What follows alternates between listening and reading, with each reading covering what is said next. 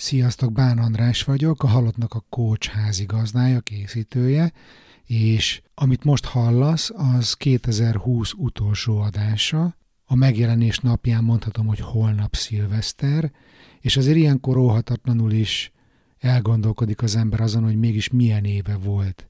Hát azt hiszem, hogy a 2020-as évről annyi mém készült a közösségi médiában, mint egy másik évről se soha, ami nem véletlen, mert hogy egy évvel ezelőtt a legrosszabb álmainkban sem gondoltuk volna, hogy mi fog történni velünk, mi fog történni a világunkkal, amiben rettenetes dolgok zajlottak így a Covid járvány kapcsán, de közben persze a személyes megélése azért mindenkinek más volt.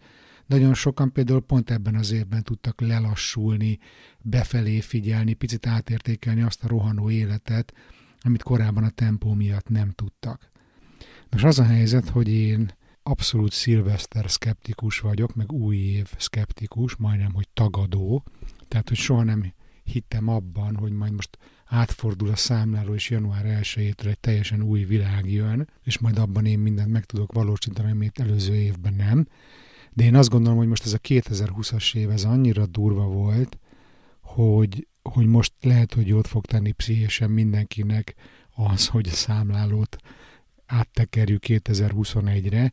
Nyilván ettől nem fog elmúlni a világjárvány, nyilván ettől nem fog megszűnni a gyűlölet a világban, nyilván ettől nem lesznek az elnyomott csoportok egyenrangú szintre emelve a fehér középosztálybeliekkel, de remélem azt, hogy tanultunk a 2020-as évből, tanultunk abból, hogy milyen az, amikor megfosztanak minket a szabadságunktól, hogy magunkba tudtunk nézni, tudtunk egy kis önvizsgálatot tartani, rá tudtunk jönni arra, hogy mi az, ami nekünk fontos, és mi az, amiről semmiképpen nem szeretnénk lemondani, mi az, amiért érdemes küzdeni, és ezeket nem fogjuk elfelejteni 2021-ben, és tenni fogunk értük.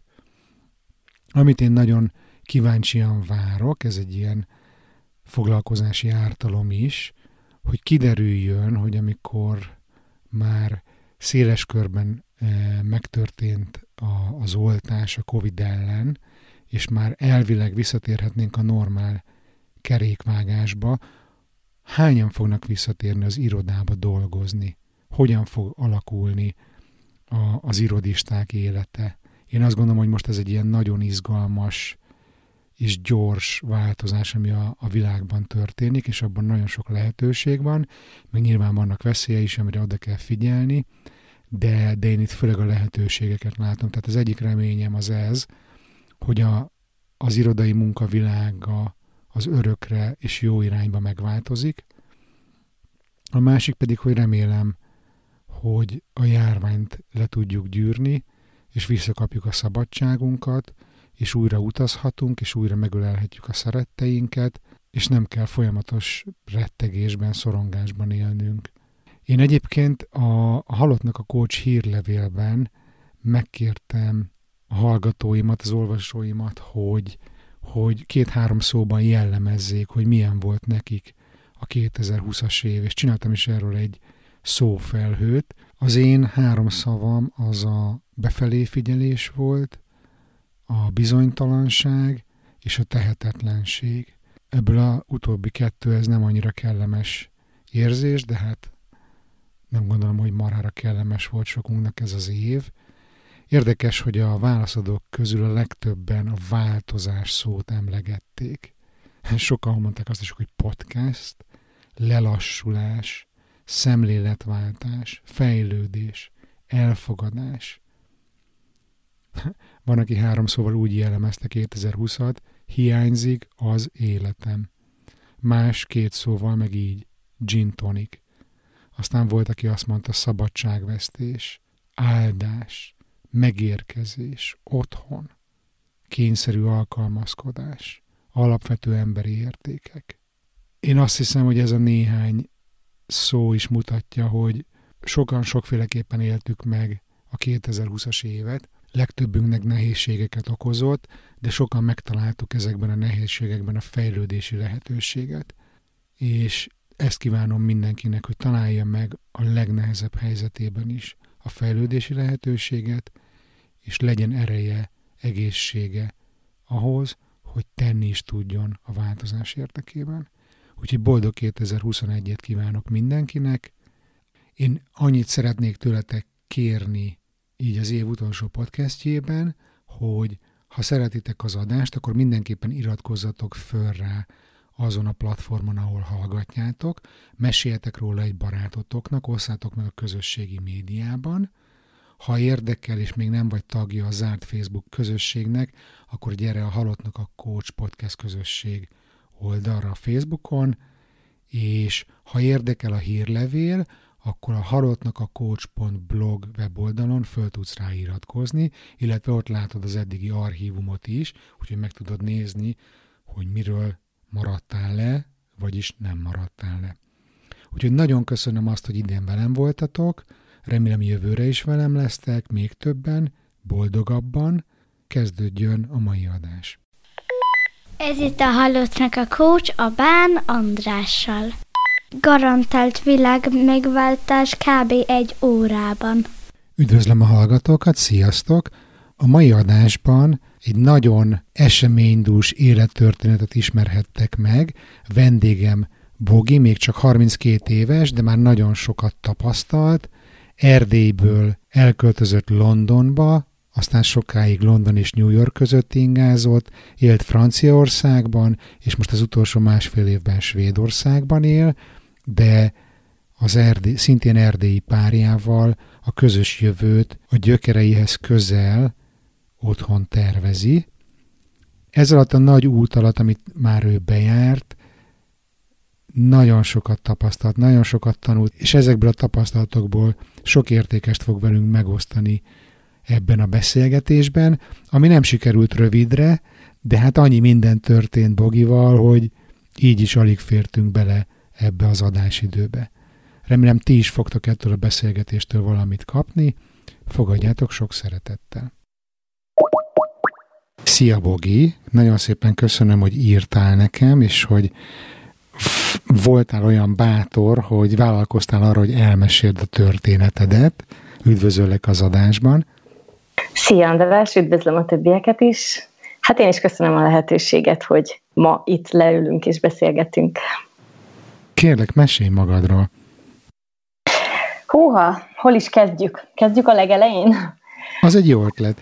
Jó. Um, annyit kell tudni, hogy Gyergyó Szent Miklóson Erdélyben születtem, egy kisvárosban, és uh, miután ott elvégeztem én az iskolát, uh, e, mármint a, a gimnáziumot, elkerültem egy uh, közeli nagyobb városba egyetemre, ahol kommunikáció és PR szakot végeztem három éven keresztül.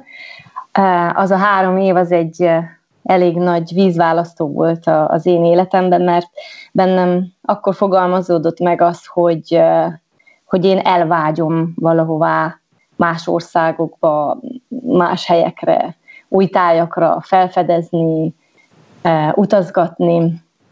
Úgyhogy igazából miután lejárt a három éves kurzus, hazakerültem szülővárosomba, és hát nagyon sokan el, elhagyják a várost, és azt tapasztaltam, hogy fiatalsága szinte kihal, kihalt volt abban az időben a városunkban, és éreztem nagyon erősen ezt a késztetést, hogy nekem menni kell. Tehát én nem tudtam elképzelni azt, hogy, hogy az én egyetemista, pörgős életem után, ugye amiben megtapasztalhattam azt, hogy milyen önállónak lenni, talán nem teljesen, nyilván nem anyagilag, de hogy önálló döntéseket hozni, én felelek a, a napi programomról, én hozom meg a, a döntéseket, a fontosabb döntéseket, amik például a, a tanulásra, az egyetemre vonatkoztak.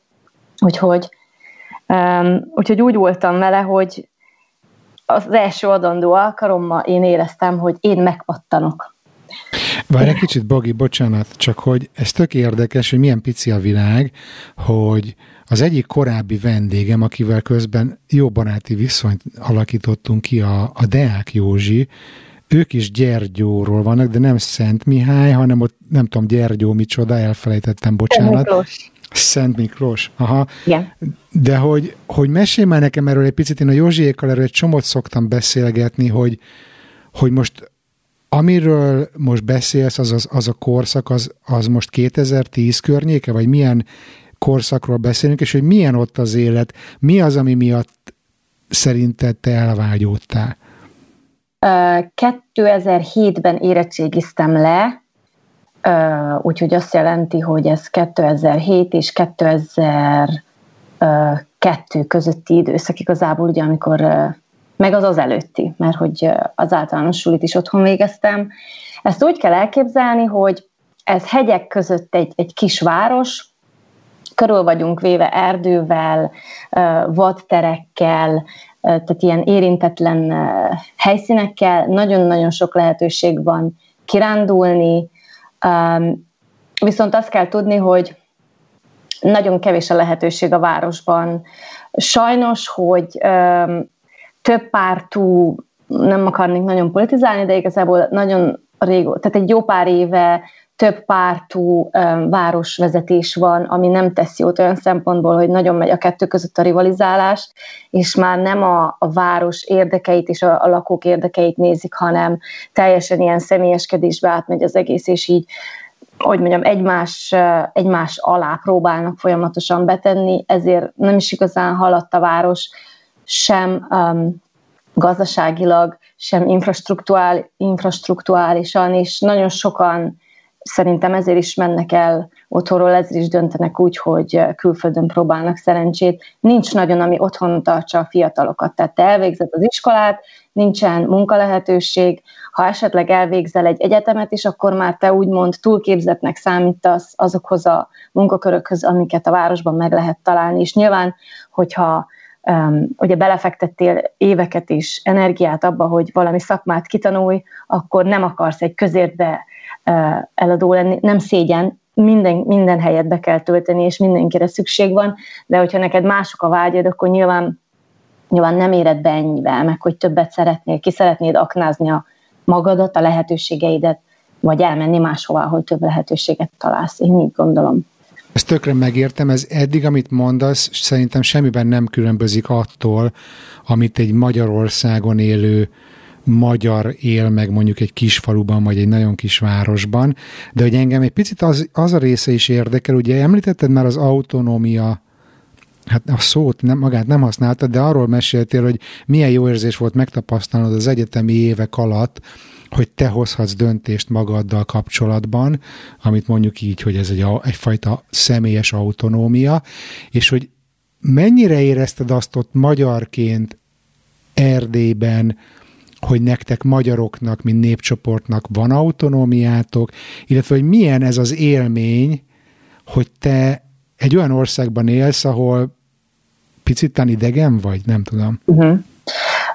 Nem mondhatnám azt, hogy idegen lennék abban az országban. Én mindig azt szoktam mondani, aki sokszor találkozom emberekkel, vagy így a külföldi utaim során, hogy nem értették azt, hogy hogy vagyok én magyar, hogyha egyszer Romániában élek, és mindig el szoktam mondani, hogy ugyanabban a városban születtem, ahol nagymamám és déd nagymamám, csak az a különbség, hogy nagymamám Magyarországon született, déd nagymamám, én meg Romániában. Nem költöztünk sehová, a fejünk fölött mozgatták át a határokat tulajdonképpen.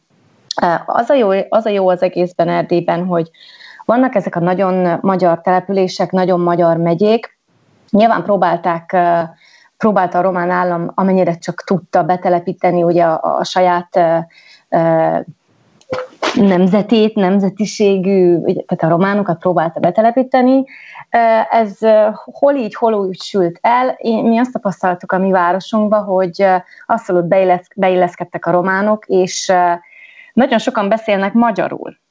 Tehát ez a vicces, hogy igaz, hogy most az ő országukba élünk, hozzájuk tartozunk területileg, de hogy mégis ők azok, akik inkább beszélik a magyart, mint sem a mi környékünkön a románt. Ezt, amit észrevettem, van, aki ezt fájlalja, van, aki van, akit ez abszolút nem érdekel, és abszolút barátságban és békességben tud velünk élni, de tudom azt, hogy vannak olyan megyék, ahol sokkal nagyobbak ezek az ellentétek, és, és bizony sokszor tetlegességig fajul az egész, verekedések, testi sértések, szóval ez attól függ, igen, hogy melyik, melyik város. Nagyvárosokban szerintem ez, ez sokkal erősebb a, a, a viszály, meg, meg az egymásra orrolás, úgy gondolom.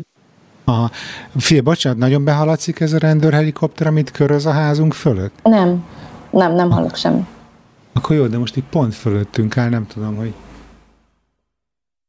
lehet, hogy már ez is no zóna lesz, amiben lakom. Na mindegy, hogy eh, bocsánat a, a közbe, közbe, vagy a félbeszakításért, hogy az a része érdekel engem igazából, hogy mennyire voltál képes te erdélyi magyarként teljes mértékben az otthonodnak érezni a szülővárosodat, ahol fölnőttél? Én teljes mértékben. Én sose éreztem azt, hogy mi meg lennénk különböztetve. Én nem éltem meg azt az én szülővárosomba, hogy a románok újjal mutogatnak ránk, vagy, vagy ordibálnak, hogy menjetek haza, mert általában ez szokott lenni, hogy húzatok haza Magyarországra, vagy, vagy hogy van egy szó, amit ők használnak, a bozgor, aminek az a jelentése, hogy hontalan. Tehát én ezt igazából nem éltem meg. Magyar iskolába kezdtem az iskolát, ugyanúgy a felsőoktatást, a gimnáziumot is magyar iskolába végeztem. Nyilván, hogy voltak kötelező tantárgyak, mint például a román irodalom, de az összes többi tantárgy az mind magyarul volt, plusz én az egyetemet is szintén magyar egyetemen végeztem. Mm-hmm. Akkor kérlek onnan mesél tovább, hogy miután elvégezted az egyetemet, visszamentél Gyergyó Szent Miklósra, ugye? És akkor már nagyon erősen dolgozott benned ez a elvágyódás. És akkor volt nem tudom hány éves? Akkor voltam 21. Uh-huh. És akkor mit tettél? Visszakerültem a szülővárosomba, és, és tulajdonképpen ez a, azt éreztem, hogy visszajöttem a nagy semmibe. Ugye nem volt, nem volt sok választás, munkahelyet keresni, nem volt sok opció, plusz nekem volt egy nagyon pörgős diákéletem az egyetemi, éve, az egyetemi éveim alatt, és az így hirtelen megszűnt. És akkor éreztem, hogy hú, hát itt valamit kezdeni kell magammal, és valahogy ez így, így ilyen nagyon gördülékeny egyik pillanatról a másikra, egyszer csak beszélgettem az egyik ismerősömmel, aki szintén egyetemről ismertem, és ő már akkor kint volt Londonban, és hát tulajdonképpen az ő bátorítására összepakoltam ügyesen a kis motyómat én is, és akkoriban, hát nem is tudom, száz, száz fontom lehetett a zsebemben, és azt tudtam, hogy én akkor, ha kiutazom, akkor lesz fedő a, a, a fejem fölött, lesz tető a fejem fölött, és a többit azt meg úgy voltam vele, hogy én majd kiárom az útját, én majd megírom a CV-met, és elmegyek, és ügyesen keresek magamnak munkát. És így is lett igazából. Aha. A szüleid, a családod mit szólt ehhez? Az én szüleim nagyon támogatóak voltak, mi, mi egy nagyon összetartó család vagyunk, az emberek azt szokták ránk mondani, hogy jó neked, mert te egy nagyon vidám családban nőttél fel, ugye so, nagyon sok ismerősöm szülei elváltak, és csonka családban nőttek fel nálunk, ez hála a jó Istennek ez nem így történt. Mi egy nagyon harmonikus családban nőttünk fel, mindig egyszerűen éltünk, de viszont nekünk nagyon erős volt a lelki kötelék a családba, hogy ki mit érez, kibeszéltük mindig, tehát nálunk nem voltak ilyen hetekig tartó tuzogások egymásra, meg stressz, tehát ezt mi mindig nagyon jól tudtuk oldani, hál' Istennek nagyon egyformán gondolkodunk, nagyon fiatalosak az én szüleim, és igazából nem csak szülők, de hogy barátként is tudtunk mi együttműködni, úgyhogy nyilván nem rebestek az örömtől, hogy távol leszek, de, de azt mondták, hogy ha én jól érzem magam, ha én boldog vagyok, akkor ők, ők ebben teljesen támogatnak. Vannak testvéreid? Nekem van egy öcsém, aki öt évvel fiatalabb, igen. Hmm, de akkor te vagy a idős gyerek, az első gyerek. Én vagyok a rangidős, igen. Az úttörő. Igen, a törtető. Aha. Én most ezt így, így lejegyeztem magamnak ezt, hogy te egy, egy nagyon stabil, érzelmileg és mindenféle módon támogató családból származol, majd később, hogy haladunk a történeteddel, én majd lehet, hogy erre vissza fogok térni, mert nekem van egy elméletem, amit az elmúlt évtizedekben így külföldön, meg külföldön élőkkel való beszélgetéseim során fölépítettem, ami azzal kapcsolatos, hogy tipikusan kik azok, akik végleg külföldön ragadnak, maradnak, Igen. és hogy nekik milyen általában a viszonyuk otthon a családjukhoz. De most ezt még nem lövöm el, hanem majd uh-huh. később ezt vissza fogom hozni, jó? Rendben. És akkor kimentél Londonba 100 fonttal, a ismerősödnél tudtál lakni, és Igen. milyen munkát kerestél a, a végzettségednek megfelelő PR kommunikáció, vagy, vagy a tipikus mosogatás? Ha... hát nyilván, amikor az ember elindul uh, idegen országba, akkor mindent zéróról kell kezdeni. Én úgy voltam vele, hogy uh, nyilván szerettem volna um, szakmámban dolgozni, amire aztán később rájöttem igazából, hogy ez a szakma, amit soha nem szeretnék csinálni, de majd ezt is elmesélem. Úgy voltam vele, hogy megérkeztünk, és mivel, hogy nekem ugye 100 fontom volt összesen, ezért minél hamarabb nekem talpra kellene állni, és uh, munk, valamilyen munkát keresni. Akkoriban ez a barátom, akinek a biztatására én elindultam, ő egy olasz étteremben dolgozott, és oda be tudott engem úgymond protezsálni, tehát volt egy szabad hely, és akkor kezdhettem én ott pincérnőként. Nagyon érdekes volt, nagyon élveztem hirtelen ezt a, ezt a sokszínűséget, hogy annyiféle nemzetiségű és hátterű, meg más-más nyelvű emberrel együtt dolgozom. Nyilván már akkor, amikor kikerültem, már elég jól beszéltem az angolt, úgyhogy már engem nem lehetett eladni, Persze kellett ezt gyakorolni, meg nyilván fejleszteni rajta, de, de már jó, jó helyzetről indultam. Nagyon élvezetes volt, nagyon stresszes is az első pár hét, mivel ez egy, ez egy elég előkelő olasz, olasz étterem volt, ahova néha királyi család egy-egy tagja is bekeveredett, úgyhogy itt azért elég szigorú elvárások voltak és elég gyors iramba kellett, hogy megtanuljak mindent. Egyik napról a másikra a menüt be kellett vágni, akkor ha azt bevágtam, ugye még nyilván nem tudtam, hogy ma az élőben az a, az a tál valami, az a tál tészta, vagy bármilyen fogás, az hogy néz ki.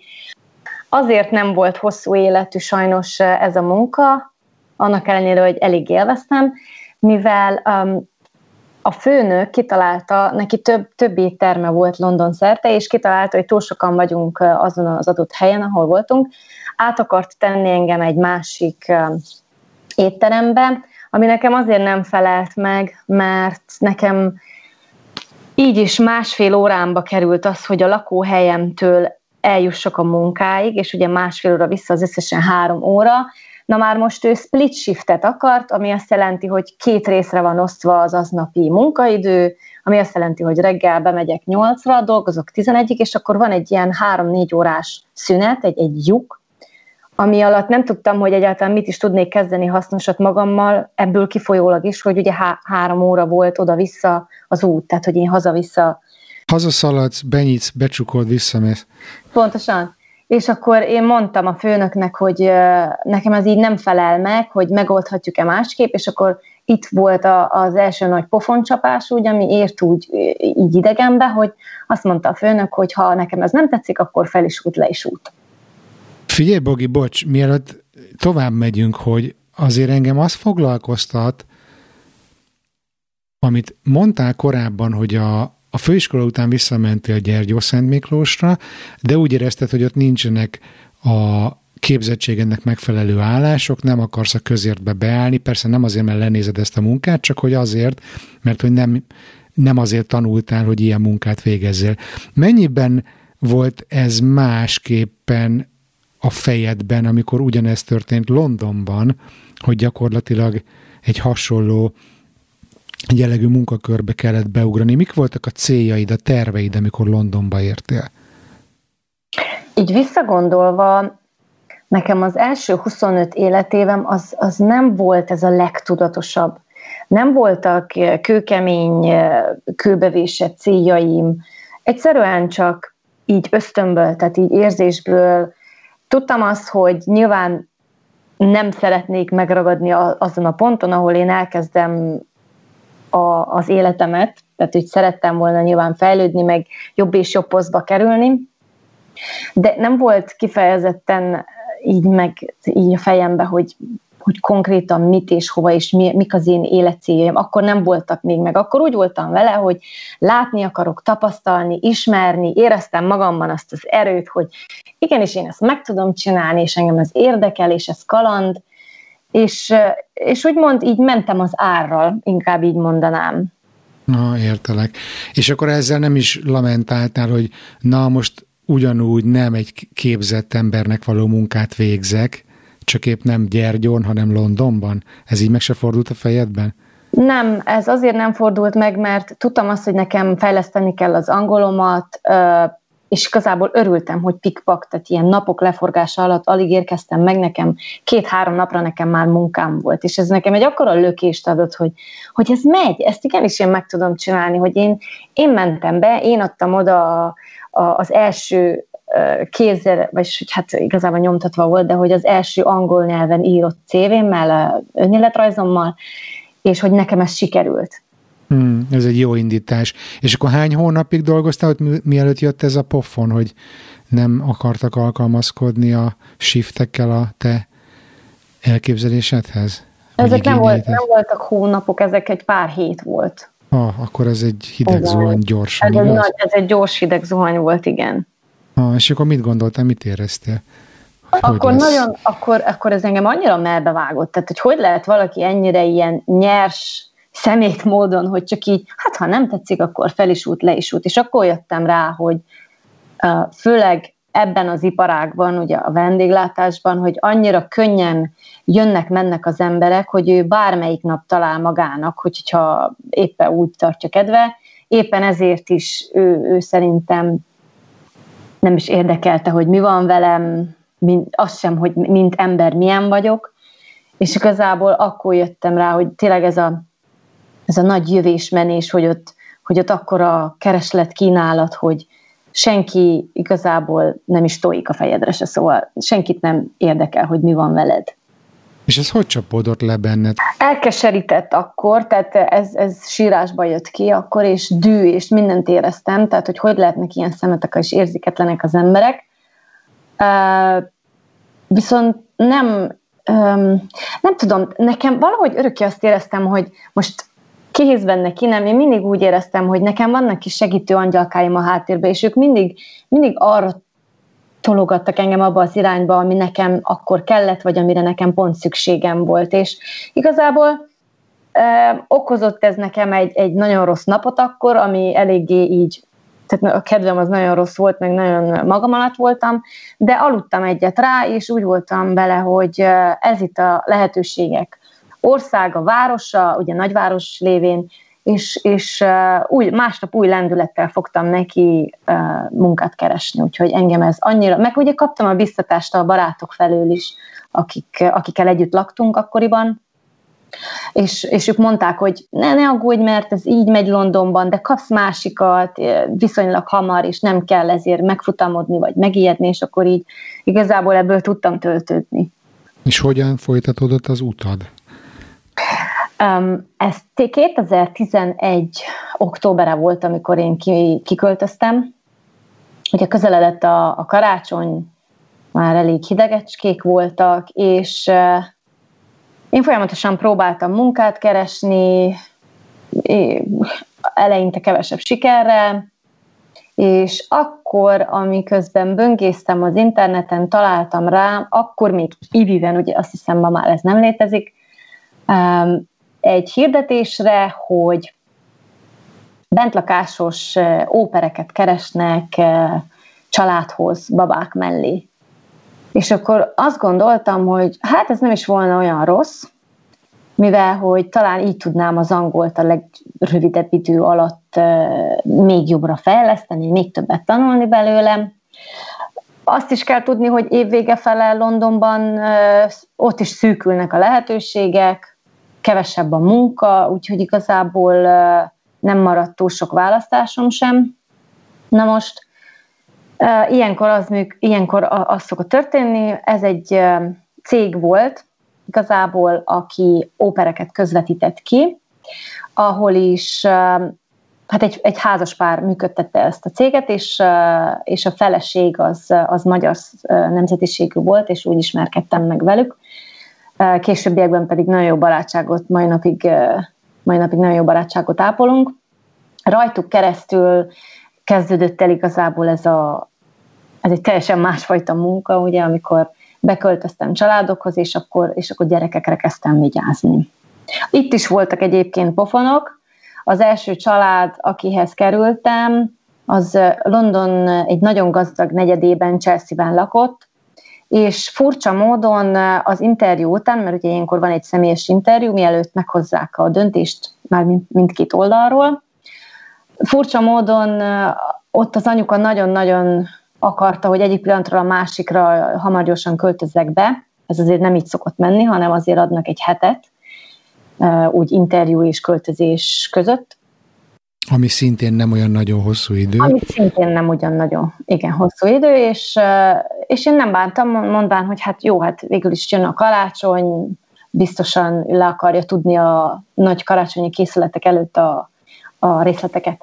És akkor ott pedig, ott egy, ott egy francia anyuka volt, egy arab apukával, volt egy nyolc éves kislány, akire nekem kellett vigyázni, hon, hozni, vinni iskolába, segíteni a házi feladataival, és vacsorát főzni estére. Nem is lett volna rossz igazából, nagyon jól el voltunk, viszont egyik napról a másikra, történetesen karácsony előtt kettő nappal, az anyuka kitalálta, hogy hát neki nincs szüksége rám, ő úgy döntött. És akkor jött igazából a második nagy pofon, azt talán, ami keményebb volt, ami jobban padlóra tett. Ő azt is akarta, hogy már aznap, amikor tehát aznap, amikor ő kijelentette, hogy rám nincs szüksége, hogy fogjam a cuccamat és, és menjek. Azért egy kicsit ez ilyen erős, és ennek erős. volt bármi előjele, vagy? Semmi, semmilyen előjele nem volt. Semmi feszültség, semmi konfliktus. Éreztem rajta, ez egy francia nemzetiségű anyuka volt, és éreztem rajta azt a hidegséget, meg rengeteg elvárása volt, meg rengeteg előítélete azokkal szemben, akik ugye Romániából jöttek. Én ezt próbáltam nyilván átbillenteni a másik oldalra, ezek szerint nem sikerült.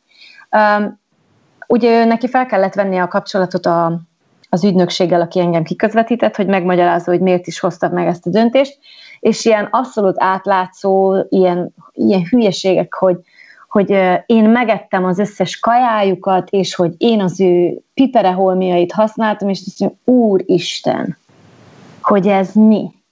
De hogy ez hazugság volt? Persze, hogy hazugság volt, és, és annyira szíven ütött, hogy az, az én igazságérzetemet ez annyira bántotta, hogy hogy lehet valaki ennyire szemét, hogy hazugságokkal, hogy akkor mondja azt, mert azt tudtam, hogy ők, ők karácsonykor el akarnak menni Dubájba, ahol az apuka, az, ahol az apuka is dolgozott és lakott, ugye nyitva, ritkában volt Londonban velük, és tudtam azt, hogy engem nem fognak tudni vinni, akkor nekem még nem volt meg a magyar útlevelem, én román útlevéllel utaztam, és ugye nem adtak vizumot a román útlevélre, vagy valahogy így volt, és Ez akkor, még a, a, mielőtt az EU-ba került volna Románia, igaz? Már bent volt. Csak bent volt? Már bent volt, igen, csak nekem még nem volt meg a magyar útlevelem. Mm-hmm. Tehát én egy kicsit elaludtam ezzel a témával kapcsolatban, hogy ugye akkor nem volt hirtelen szükség rá, aztán meg már szükségét ére, szükségét láttam, hogy, hogy igenis ez kell, mert hogy én jobban haladok, könnyebben utazgatok magyar útlevéllel. Aztán ez is meg lett később. Na de hogy akkor pont nem.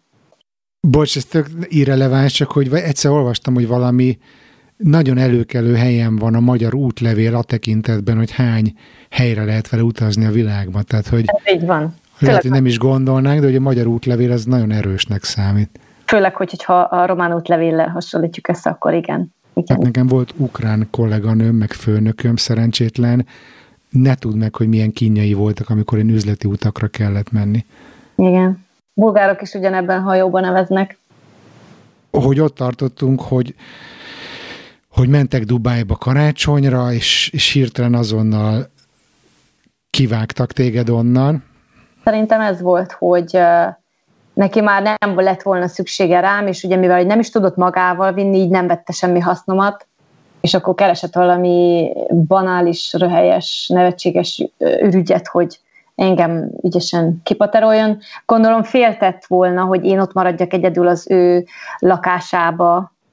Hmm, nem a volt meg a bizalom, a lakásban, igen, nem, nem volt meg valószínűleg, és már akkor emlékszem, hogy még a, a kiközvetítő cég vezetője is azt mondta, hogy ne aggódjak, mert neki elej, elejétől fogva furcsa volt ez a nő, és ő nem hisz neki, tehát ő, ő ismer annyira engem, hogy ő tudja, hogy ez, ez, ezek koholt vádak, amiket ő felhozott, és ez is adott egy ilyen erőt. Tehát Érted most már, hogy miért, miért mondtam, hogy azt éreztem, hogy nekem az én angyalkáim vigyáztak rá, mert annak ellenére, hogy kaptam pofonokat, mégis olyan emberek álltak mellettem, akik, akiknek nagyon megnyugtató tudott lenni a szava, és nyilván itt felnőttekről beszélünk, akkor én ugye még kis, 21 éves kis csitri voltam, úgyhogy, úgyhogy nekem ez nagyon jól esett akkor, hogy még vannak bizonyos felnőttek is, akik mellém állnak. Nyilván ez egy nagyon nehéz időszak volt, ezt azt a napot soha szerintem az életben nem fogom elfelejteni. Rendhagyó módon aznap nagyon sokat havazott Londonba, és ilyenkor azt kell tudni, hogy megáll a, a tömegközlekedés, én összepakoltam a nagy bőröndömbe minden matyómat, elindultam egy darabig metróval, nyilván vissza ahhoz a baráthoz, ugyanabba a lakásba, aki, akinek a e, hívására, biztatására én elindultam, de az, az teljesen a London másik felébe volt, másfél órányi utazás vitt engem oda, viszont ez több lett másfél órán, ez legalább kettős fél lett, mivel egy darabig mentem utaztam metróval, utána buszra kellett volna váltanom, de ilyen hirtelen nagy havazásnál, hát ez ilyen angol logika szerint, ugye hiába vannak téli hónapok, nem rakják fel a téli gumikat a buszokra, és akkor megáll minden. Tehát, hogy nem tudnak közlekedni a nagy hóban, és akkor ez úgy nézett ki, hogy én megállótól megállóig, krokodilkönnyekkel zokogva, húzva a nagy bőröndömet magam után a hóba, ami nyilván így ugye így így, így torlaszolta fel maga előtt a havat. Ez így, így, így nézett ki, és még akkor is ezt sem felejtem el soha, hogy, hogy eközben egyszer csak megállt egy, egy taxis mellettem, rám nézett, és azt kérdezte, hogy uh, hova szeretnél menni, gyere, én elviszlek is, csak ülj be, nem is kell fizetned. És én ezt soha... Angol volt? Nem angol volt, ez egy indiai származású uh, taxisofőr volt. Én ezt soha, ezt a gesztus az életben nem fogom szerintem elfelejteni, hogy ő csak látta, hogy én zokogva húzom a nagy bőröndöt a hóba, és mondta, hogy gyere ülj be, és elviszlek. Hmm. És, és akkor ő elvitt. Hmm. Akkor az angyalkáid megint ott voltak. Igen, igen, igen, igen, ezt éreztem. Hmm. Um, na és akkor tovább jöttek a megpróbáltatások, ezzel az ismerősömmel, akinek a biztatására kimentem, összerúgtuk nagyon a port, de közben én lebetegedtem, ugye ez a lelki megterhelés plusz a, a hidegben a, a bőrönthúzás közepette, valószínűleg meghűltem, belázosodtam, tehát én nagyon-nagyon rossz állapotban voltam.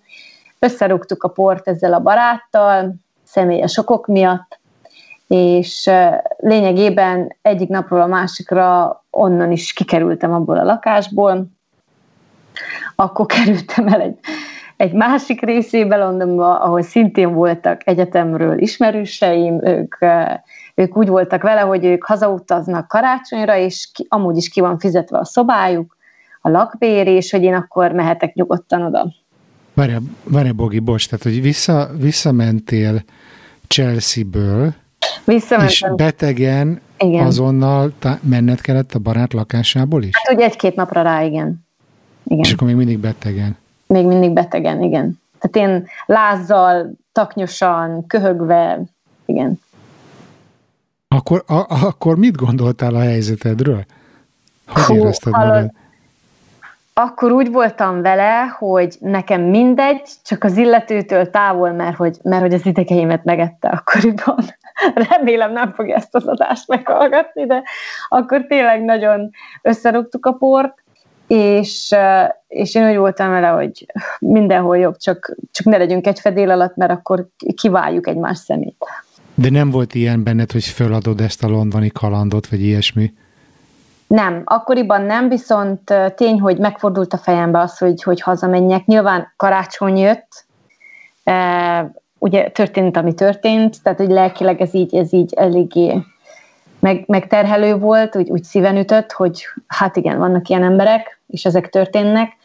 Ugye karácsony jött, nem volt munkám, pénzem sem volt igazából, és voltak napok, amikor azon morfondíroztam, hogy fogom a cuccom, és akkor hazamegyek, mit keresek itt, miért éri meg ez nekem, szeretteim távol, jön a karácsony, ami amúgy is ugye egy olyan ünnep, hogy szíve szerint mindenki otthon lenne a, a szeretett családjával, a meleg kájha mellett, de úgy voltam vele, hogy másik oldalról meg egy ilyen belső monológ ment, hogy ne add fel, Bogi, hogyha hazamész, akkor mindez a semmiért volt, hogy nézel tükörbe.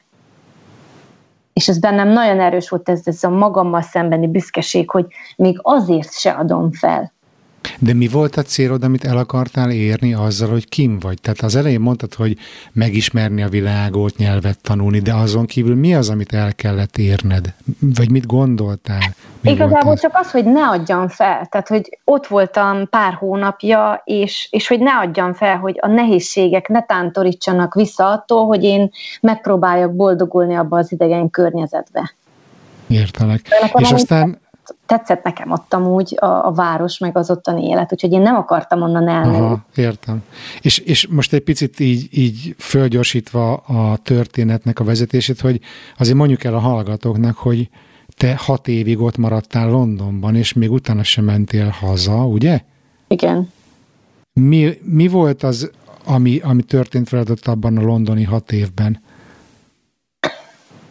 Ami történt? Um, Hát sikerült végül is olyan munkahelyet szerezni, ahol végre megbecsültek, végre otthon éreztem magam, gyönyörű évek voltak, szintén tehát egy, egy utána még találtam, ezután a sikertelen próbálkozás után így óperként oda kerültem egy olyan családhoz, ahol egy nagyon gyönyörű két évet lehúztunk, lehúztam, mint hogyha a dutyiba lennénk, nem dutyiba, de hogy nagyon nagyon-nagyon kiegyensúlyozott két év volt, nagyon jó viszony volt a szülőkkel, aranyosak voltak, ezek ikerbabákhoz kerültem, akik akkor voltak kettő hónaposak, bocsánat, és uh, én akkor úgy éreztem, hogy én akkor ott jó helyen vagyok. Aha. Tanultam az angolt is közben, nyilván szereztem tapasztalatot gyerekekkel, arra is rájöttem, amit nem gondoltam volna soha még magamról se, hogy, hogy nekem ez ennyire megy, hogy, hogy én értek a gyerekekhez, hogy van érzékem hozzájuk, hogy ők, hogy ők szeretnek velem lenni. Mm. És sokszor viccelődtek is a barátaim vele, velem, hogy hogy engedték közel hozzád a gyerekeket, hogy te a party animál, és akkor most meg két csöpségre vigyázol. Mm. Közben meg az történt, hogy egyre több közeli barátnőm és ismerős, akár az én segítségemmel is szintén kiköltöztek Londonba, és akkor lett egy ilyen jó kis összekovácsolódott szűk közösségünk nekünk. Ami meg történt később, hogy össze is költöztünk a lányokkal, és akkor volt egy ilyen munkaváltás, és kaptunk munkát egy ilyen nagy hogy is mondják ezt, department store, egy ilyen, hogy mondják ezt magyarul? Hát egy nagy áruház, nem tudom. Igen, ilyen áruház, lánc, vagy valami ilyesmi, ami elég jó helyen volt, ez House of Frasernek hívták, az egy, az, ott, az egy elég jó helynek számított, hogyha az ember oda bekerült. Uh, nyilván itt is uh, voltak ugye nehézségek, tehát itt már egy teljesen másfajta angol nyelvezet szükségeltetett. Mi ugye hát divat részleg, úgymond, tehát ruhákat árultunk, meg azt kell tudni erről a, erről a House of Fraserről, hogy itt mindent lehetett kapni, tehát itt, itt ruhákon, különböző brandektől keresztül, Pipere Holmikig, lakberendezéses cuccokig, tehát itt minden volt. Ez egy elég... Ilyen Olins, hogyha valaki ismeri a svéd mód, módit, igaz? Ez egy elég nagy uh, ilyen uh, üzlet volt, ahol meg elég hamar mondhatom azt, hogy kiégtem, talán köszönhetően annak is, hogy egy olyan emeleten dolgoztam, ahol teljesen minden egyes ablak le volt sötétítve, azért, hogy hogy tudják az árukat felrakni, tehát ilyen, most megint nem jut eszembe magyarul ez a fixture angolul, ezek az állványok, igen, hogy állványokat raktak mindenhová, hova az áru elfért, és lényegében a téli hónapok alatt, amikor mi nagyon korán mentünk, nagyon korán kezdtünk, akkor még sötét volt, és amikor befejeztük, akkor már sötét volt, úgyhogy lényegében a téli hónapokon, téli hónapokban nagyon sok időn keresztül napfényt alig ha láttam. Hmm. Tehát olyan volt, mint lyukban dolgozni. Nem tudom, te olvastál erről, hogy van egy ilyen mozaik szó, SAD, SED, mm. ami nem csak, hogy SED, hanem, hogy uh, seasonal uh, seasonal affective disorder, vagy valami ilyesmi, ami pont az a fajta levertség, melankóliának a, a fedőneve, ami abból adódik, hogy az ember nem kap elég napfényt, vagy világosat. Igen. Tehát, hogy ez itt a skandináv országokban, ez egy tipikus történet. És akkor ez volt az egyik dolog, ami miatt úgy ezzel, hogy hogy, hogy, hogy eljutottál egy mélypontra, te úgy fogalmazol, hogy kiégtél, de milyen stresszorok értek, mi volt az, ami nehézséget okozott még ezen kívül? Elsősorban ez, hogy, hogy ugye napfényt nagyon nem láttunk. Másodszorban azon a környéken, ahol, ahol ez az üzlet volt, nagyon sok üzlet bezárt, úgyhogy nagyon lecsappant a, tulajdonképpen a forgalom, és nagyon sok órát eltöltöttünk a semmit tevéssel. Aha. És ugyanakkor pedig kamerákon figyeltek minket, ami megint egy stresszfaktor volt, hogy ugye nem lehetett közben semmit csinálni. Egy szék nem volt, amire leüljél a kassa mögött, egy könyvet nem vihettél fel, hogy bár a nagyon csendes pillanatokban valamit csinálj vagy olvas, tehát tulajdonképpen ez ilyen agyhalál. És, és mi így... volt az elvárás, hogy akkor nincs vendég, már elrendezted az összes farmert, már minden ing, nem tudom, milliméterre be van rendezve, és egymás mellett áll vízszintesen függőlegesen, és akkor utána mit kell csinálni? Hát nekünk folyamatosan azt kellett, tehát nekik folyamatosan azt kellett látni a kamerákon, hogy mi mindenhol ott vagyunk, mi mindenen a szemünket rajta tartjuk, nagyon magasfokú customer service volt ott is, amire külön ugye képzést kaptunk, de ugye amikor nincsen forgalom és nem jön senki, akkor ez a hát így, így, így sokkal emlékszem, amikor így órákig így nem csinálsz semmit, hogy az agyadat sincs, ami lekösse, nem érzed azt, hogy hasznos vagy, akkor így, akkor így, gondolkoztam, hogy úristen, hát én ezzel töltöm el az időmet, hát ez, hát ez mi? Ez tök érdekes, Bogi, hogy, hogy szerintem a legtöbb embernek a fejében a kiégéshez az kapcsolódik, hogy valaki széjjel dolgozza magát, állandóan stresszel, nem tudom, napi 10-12 órákat hajt, és hogy amiatt ég ki, de hogy ettől is ugyanúgy, amiről te mesélsz, pont ugyanúgy ki lehet égni. Az egyhangúság, az inger szegény környezet, az, hogy ott kell legyél, mint egy börtönben, ugye?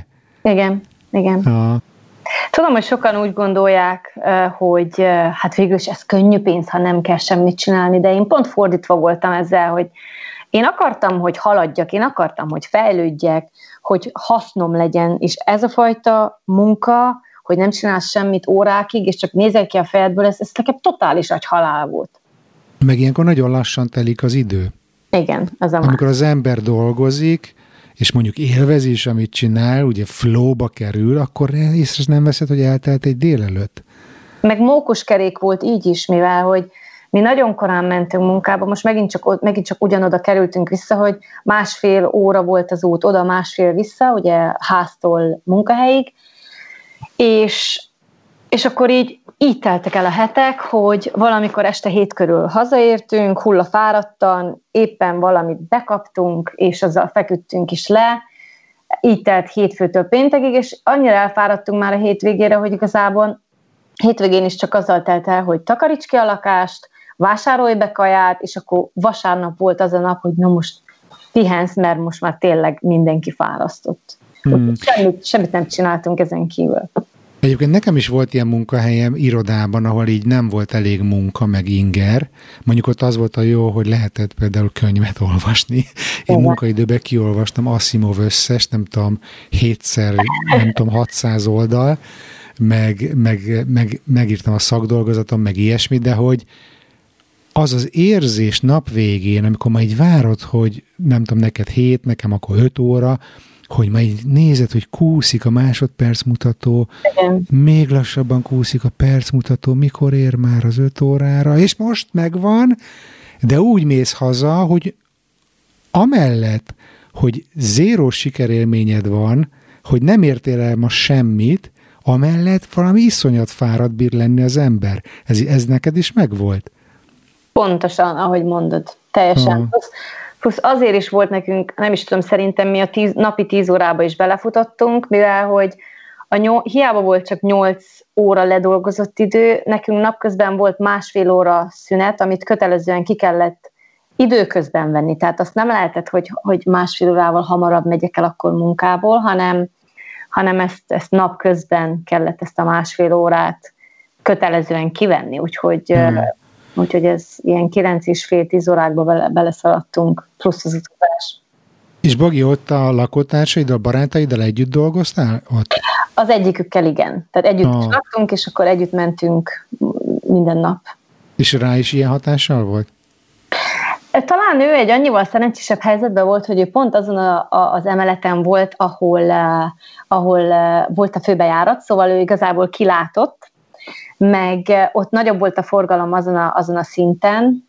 Ő ott is maradt utána nagyon sokáig ezen a munkahelyen, és feltornázta magát nagyobb pozíciókba. Én, én nem bírtam, tehát én azt mondtam, hogy ez nem engem keres. Hmm. és, és te akkor te tudtad, hogy ez egy kiégés, vagy ezt csak így utólag azonosítottad? Um, akkor talán nem ez a szó fordult meg a fejembe, hogy kiégés, de, de éreztem azt, hogy ezt én így sokáig nem tudom csinálni, mert becsavarodok. Hmm. És voltak valami tünetei, nem tudom, fájt fájt-e bármi, nem tudom, testi a lábam tünetek? Az, a lábam az fájt, nyilván a, a napi tíz óra állástól, Um, alvatlanságra nem emlékszem, viszont rettentesen levert, és, és nagyon negatív kezdtem lenni, és mindenben csak a rosszat láttam, és akkor éreztem, hogy ez így nem jó, mert akkor mm. le, lehúzok mást is a saját környezetembe, meg nyilván magamnak sem megfelelő ez az állapot. Úgyhogy igazából én, én 8 hónap után én, én azt, ezt a munkahelyet is ott hagytam. Közben persze történt az, hogy hát most mondjam így, hogy szerelmes lettem, és ez, a, és ez az illető nem volt Londonban, hanem pont otthon volt, és nekem ez pont egy olyan időszak volt, ugye, amikor így lelkileg úgy, úgy nem is vagy jól, meg, meg azt érzed, hogy értelmetlen, amit csinálsz, és akkor kezded megkérdőjelezni mindazt, hogy mi ennek az értelme, meg miért csinálom, meg miért vagyok itt kint, és akkor jön valaki, aki így hirtelen megért, és felkarol, és akkor ugye e, szerelmes leszel, és akkor szó volt erről, hogy mi volna, hogy, hogyha hazaköltöznék. Hmm. És akkor érzelemtől felbuzdulva, nyilván ezt az illetőt én nem ismertem azelőtt személyesen, um, szerelmesnek éreztem magam, és ő nem akart kijönni, neki egy jó pozíciója volt otthon, nem az én szülővárosomban, de nem messze attól, és én úgy voltam, hogy hát akkor jó, próbáljuk meg, hazamegyek, és akkor, és akkor megnézzük, hogy mi lesz. És akkor, ez volt hat év London után? Nem, ez, ez az első két és fél, három év után volt, azt hiszem. Uh-huh. Az első három év után. Uh-huh. Úgyhogy igazából megszakítással voltam én hat évet Londonban, mert én közben hazakerültem emiatt a kapcsolat miatt. És amikor hazaköltöztél, mi volt a fejedben, hogy mit fogsz otthon csinálni? Hát igen, ez volt a nagy kérdés, hogy mi lesz, mi lesz otthon. Remény, reménykedtem, hogy, hogy találok valami maga, valamit magamnak, ami megfelel. Ez nem így történt, közben meg az is kiderült, hogy nem a megfelelő helyen voltam, nem a megfelelő emberrel együtt, nem a legjobbat hoztuk ki egymásból. Ezt így utólag el tudom mondani, hogy, hogy amikor az ember így neten ismerkedik, akkor bele tud esni abban a hibába, főleg amikor még fiatal és annyira nem is ismeri még önmagát sem, hogy, hogy alkotsz egy képet a másikról, ami nem valós, és abba szeretsz bele. És aztán, amikor ez a lepel lehullik, akkor az bizony nagy pofon tud lenni.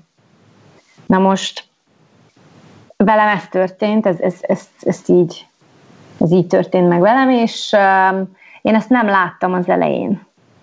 Tehát így utólag így most már rálátok sokkal jobban, de hogy nekem akkor jött az, hogy, hogy én depresszióba estem, de én, de én klinikailag, tehát én, én néhány hónap leforgása alatt én 10 kilótól szabadultam meg, csont és bőr voltam, én 40 kilóra lefogytam, és, és fogalmam nem volt, hogy mi történik. Tehát ez még az se fordult meg a fejembe, hogy depressziós vagyok, csak így azt éreztem, hogy reggelente egy idő után úgy kelek, hogy megmagyarázhatatlan okból nekem sírógörcsöm van, gyomoridegen van, nem tudok enni, és csak így folyamatosan mentek le a kilók.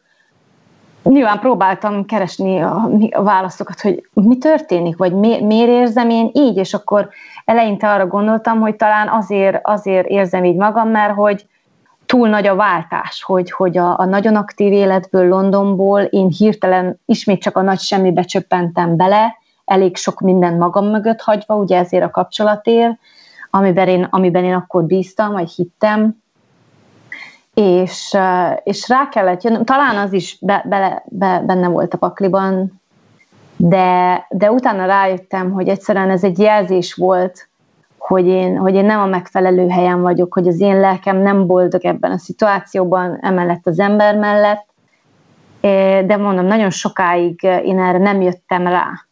És már ott, mondjad.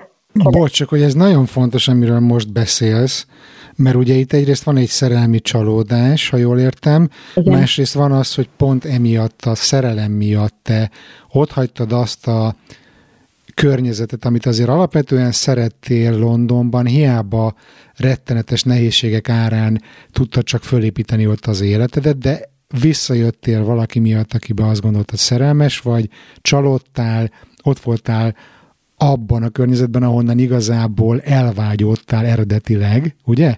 Igen. És emiatt depresszióba estél. Na most, ami, ami nagyon fontos szerintem, amit mondtál, hogy utólag rájöttél, hogy ez azért volt, mert nem a megfelelő emberrel, nem a megfelelő helyen voltál. És arra ez egy úgymond egészséges, természetes reakció volt, igaz? Igen. Igen. Na de amikor benne van az ember egy válságban, egy mély, mély repülésben, akkor általában mindig azzal kezdjük, hogy magunkat marcangoljuk, hogy biztos velünk van a baj, biztos mi vagyunk egy darab szar, Igen. ami miatt így érezzük magunkat. Neked is meg volt ez? Ez, ez pontosan így történt, igen, velem is, hogy, hogy nem értettem, hogy mi a baj velem, hogy miért érzem így magam, hiszen, hiszen én egy boldog párkapcsolatban élek, nekem megvan mindenem, jó, talán munkám az nem volt, úgyhogy ez itt egy kicsit ilyen stresszfaktor volt, de hogy, de hogy még mindig több volt a jó, mint a rossz, és hogy miért érzem így magam, és hogy valami baj van biztosan velem. Ezt, ezt teljesen így éreztem én is. És hogy kezdted el ezt kutatni, hogy mi a baj veled? Mert ez egyfajta önismereti útnak a kezdete igen, is akár, igen, nem? Ez teljesen az, ez teljesen az volt. Hogy hogy kezdtem el kutatni? Mikor már nagyon lefogytam, és nagyon-nagyon rosszul voltam érzelmileg, és ez így úgy teljesen így fizikai szinten is megnyilvánult, akkor elkerültem pszichiáterhez, Önszántadból, vagy, vagy noszogattak a szüleid? Önszántamból akartam, ha. mert éreztem, hogy ez így, ez segítség kell nekem.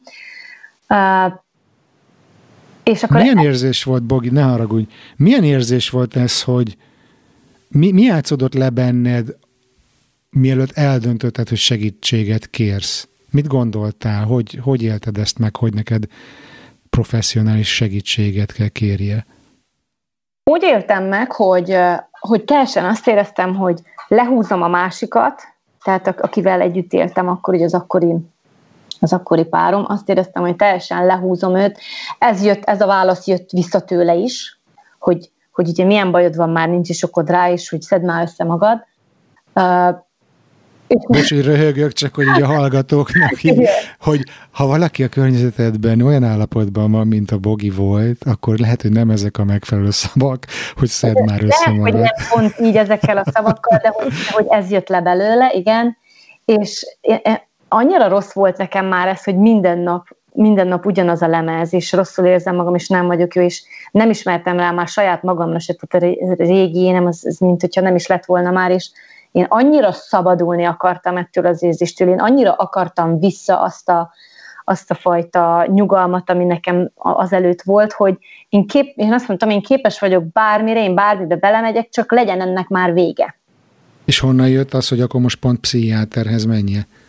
Nem tudom, talán igazából én diagnosztizáltam magamat online az én tüneteim alapján, hogy nekem depresszióm van. Aha. És, és akkor ezt láttam megfelelőnek, nekünk volt egy pszichiáter ismerősünk otthon, és akkor én elmentem hozzá, de tulajdonképpen az is egy idő után, hogy mondjam, olyan, olyan furi volt az egész, mert hogy én elmentem, ő végighallgatott engem, ami abból állt, hogy én hát taknyomnyálom össze volt vegyülve, úgy sírtam, és zokogva elmeséltem, hogy, hogy mi történik, és akkor ő így, így figyelmesen, csendben végighallgatott, és annyi volt az egész, hogy utána ő nekem felírt valami nyugtatók, hát igazából ilyen növényi, növényi összetételű nyugtatókat. És mm. hogy tanácsolta, hogy, hogy, hogy oké, okay, ő ezt most felírja, de hogy ez csak tüneti kezelés, és hogy valójában nekem, nekem inkább terápiára volna szükségem, nem, tehát ugye van a pszichológus és a pszichiáter között egy elég nagy különbség, és hogy nekem inkább pszichológus kellene. És akkor... Várj, bocsánat, csak, csak, csak egy ilyen helyesbítés, hogy vannak pszichiáterek, akik ugye orvosok is, akik terápiát folytatnak, vagy végeznek. Igen. Viszont nincsenek olyan pszichológusok, akik orvosolnak, meg gyógyszereket írnak föl, ha én jól tudom. Igen, Igen tehát a pszichiáter az neked felírhat gyógyszert, a pszichológus az meg nem. Tehát a pszichológus az csak így, így párbeszéd formájába igen, de terápiára járhatsz pszichológushoz is, meg pszichiáterhez is, attól függ ki, mivel foglalkozik. Igen, azt hiszem, igen, igen. Hmm. És akkor elmentél terápiára? Nem mentem el terápiára, azért nem, mert utána hamar megjöttek az én válaszaim. Az igazság az, hogy az én legnagyobb terapeutám az édesanyám volt akkoriban. Így most szintén utólag tudom azt, hogy, hogy ő látta, hogy mi folyik. Ő, az ő elmondása szerint ő látta azt is, hogy a csillogás mikor veszett el az én szememből, de nyilván nem szólhattak, vagy nem, nem mondhattak bármit, tehát ők is sejtették azt, hogy én nem vagyok jó helyen, de ugye nem, nem szólhattak semmit, hiszen ez az én utam is, és nem is akartak keresztűzbe kerülni. Meg, meg talán örültek is, hogy ott vagy a közelben.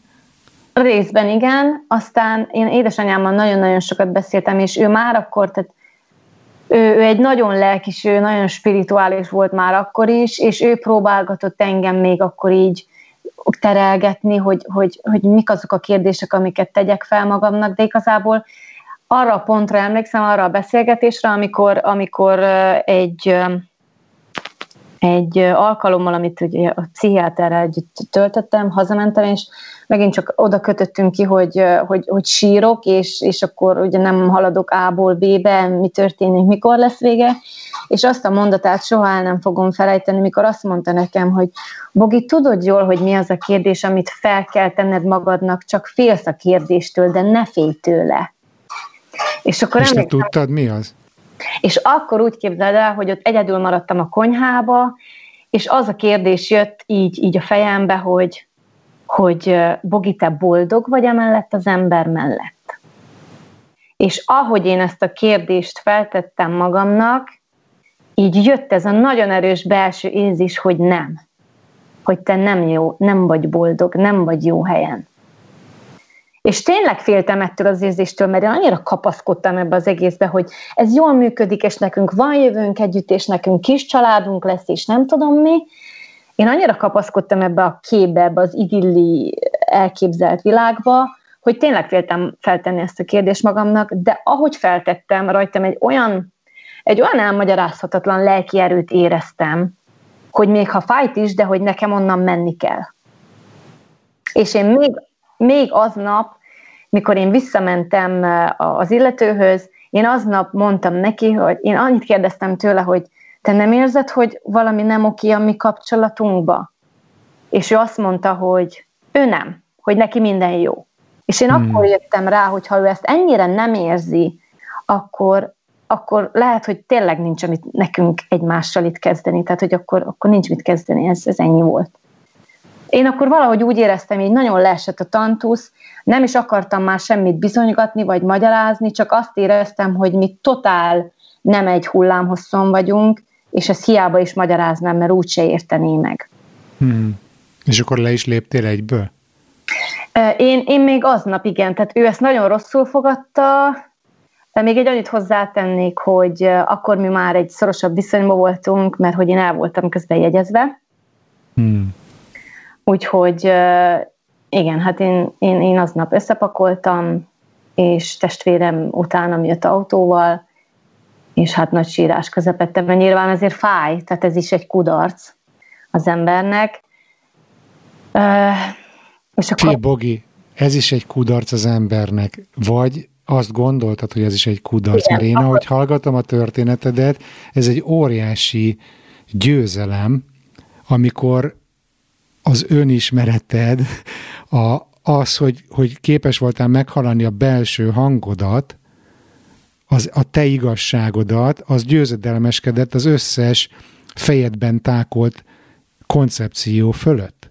Igen. És képes voltál meglépni azonnal azt, amit tudtad, amire rádöbbentél, hogy neked mi a jó, amihez óriási nagy erő kell, és még úgy is volt annyi erőd, hogy te addigra már hosszabb idő óta depresszióban voltál, lefogyva, rossz állapotban.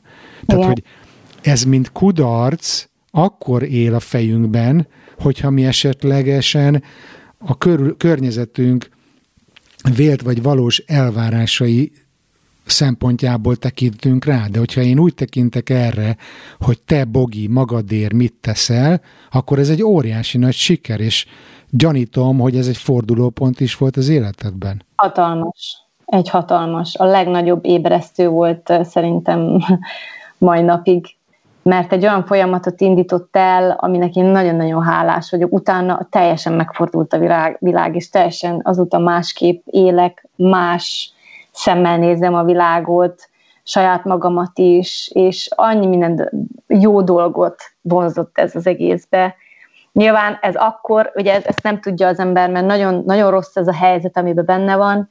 Utána, hogy ugye én hazaköltöztem a szülői lakásba vissza édesanyámékhoz, itt volt egy érzelmi biztonság, de hogy rosszabbodott olyan szinten a, a, a depresszióm, hogy, hogy a neheze utána jött csak, mikor már olyan gondolatok is megfordultak a fejembe, hogy, hogy egyáltalán mi az életem értelme, mit keresek itt, plusz amellett volt ugye ez a, ez a fajta kudarc, hogy megint csak visszakerültem oda, ahonnan elindultam, holott azért én már építgettem az utamot ott valahol külföldön, de most mindent sutba vágtam, ugye anyagi csőd is, mivel hogy amíg otthon voltam, addig feléltem az összes tartalékomat, amit ott kint Londonban kerestem, tehát az anyagi csőd, az érzelmi csőd, plusz még fizikailag is nagyon rosszul vagy, úgyhogy ez így egybe jött ilyen három az egyben csomag, de hogy szuicid gondolataid is voltak?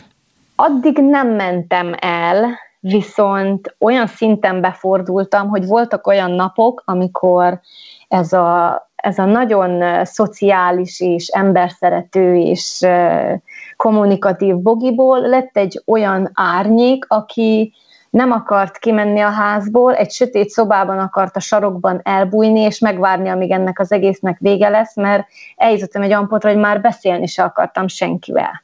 És a környezeted hogyan reagált erre családod? Mi, milyen visszajelzéseket kaptál?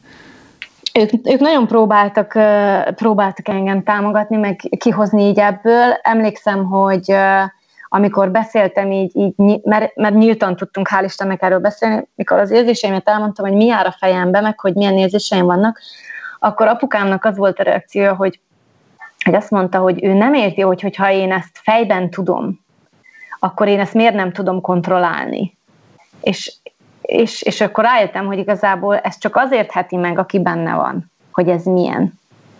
Mert ez, ez nem ilyen egyszerű, hogy oké, okay, fejbe tudod, hogy mi lenne jó, hogy mi történik, de, de, de viszont az érzések szintjére meg ezt nem tudod ezt így a, akkor, amikor így benne vagy a, a, a nagyon mélyén, hogy nem tudod ezt így kontrollálni, hogy oké, okay, most fejbe rágyúrok, és akkor kész, és akkor holnaptól már nincsen bajom. Ez egy, ez egy folyamat.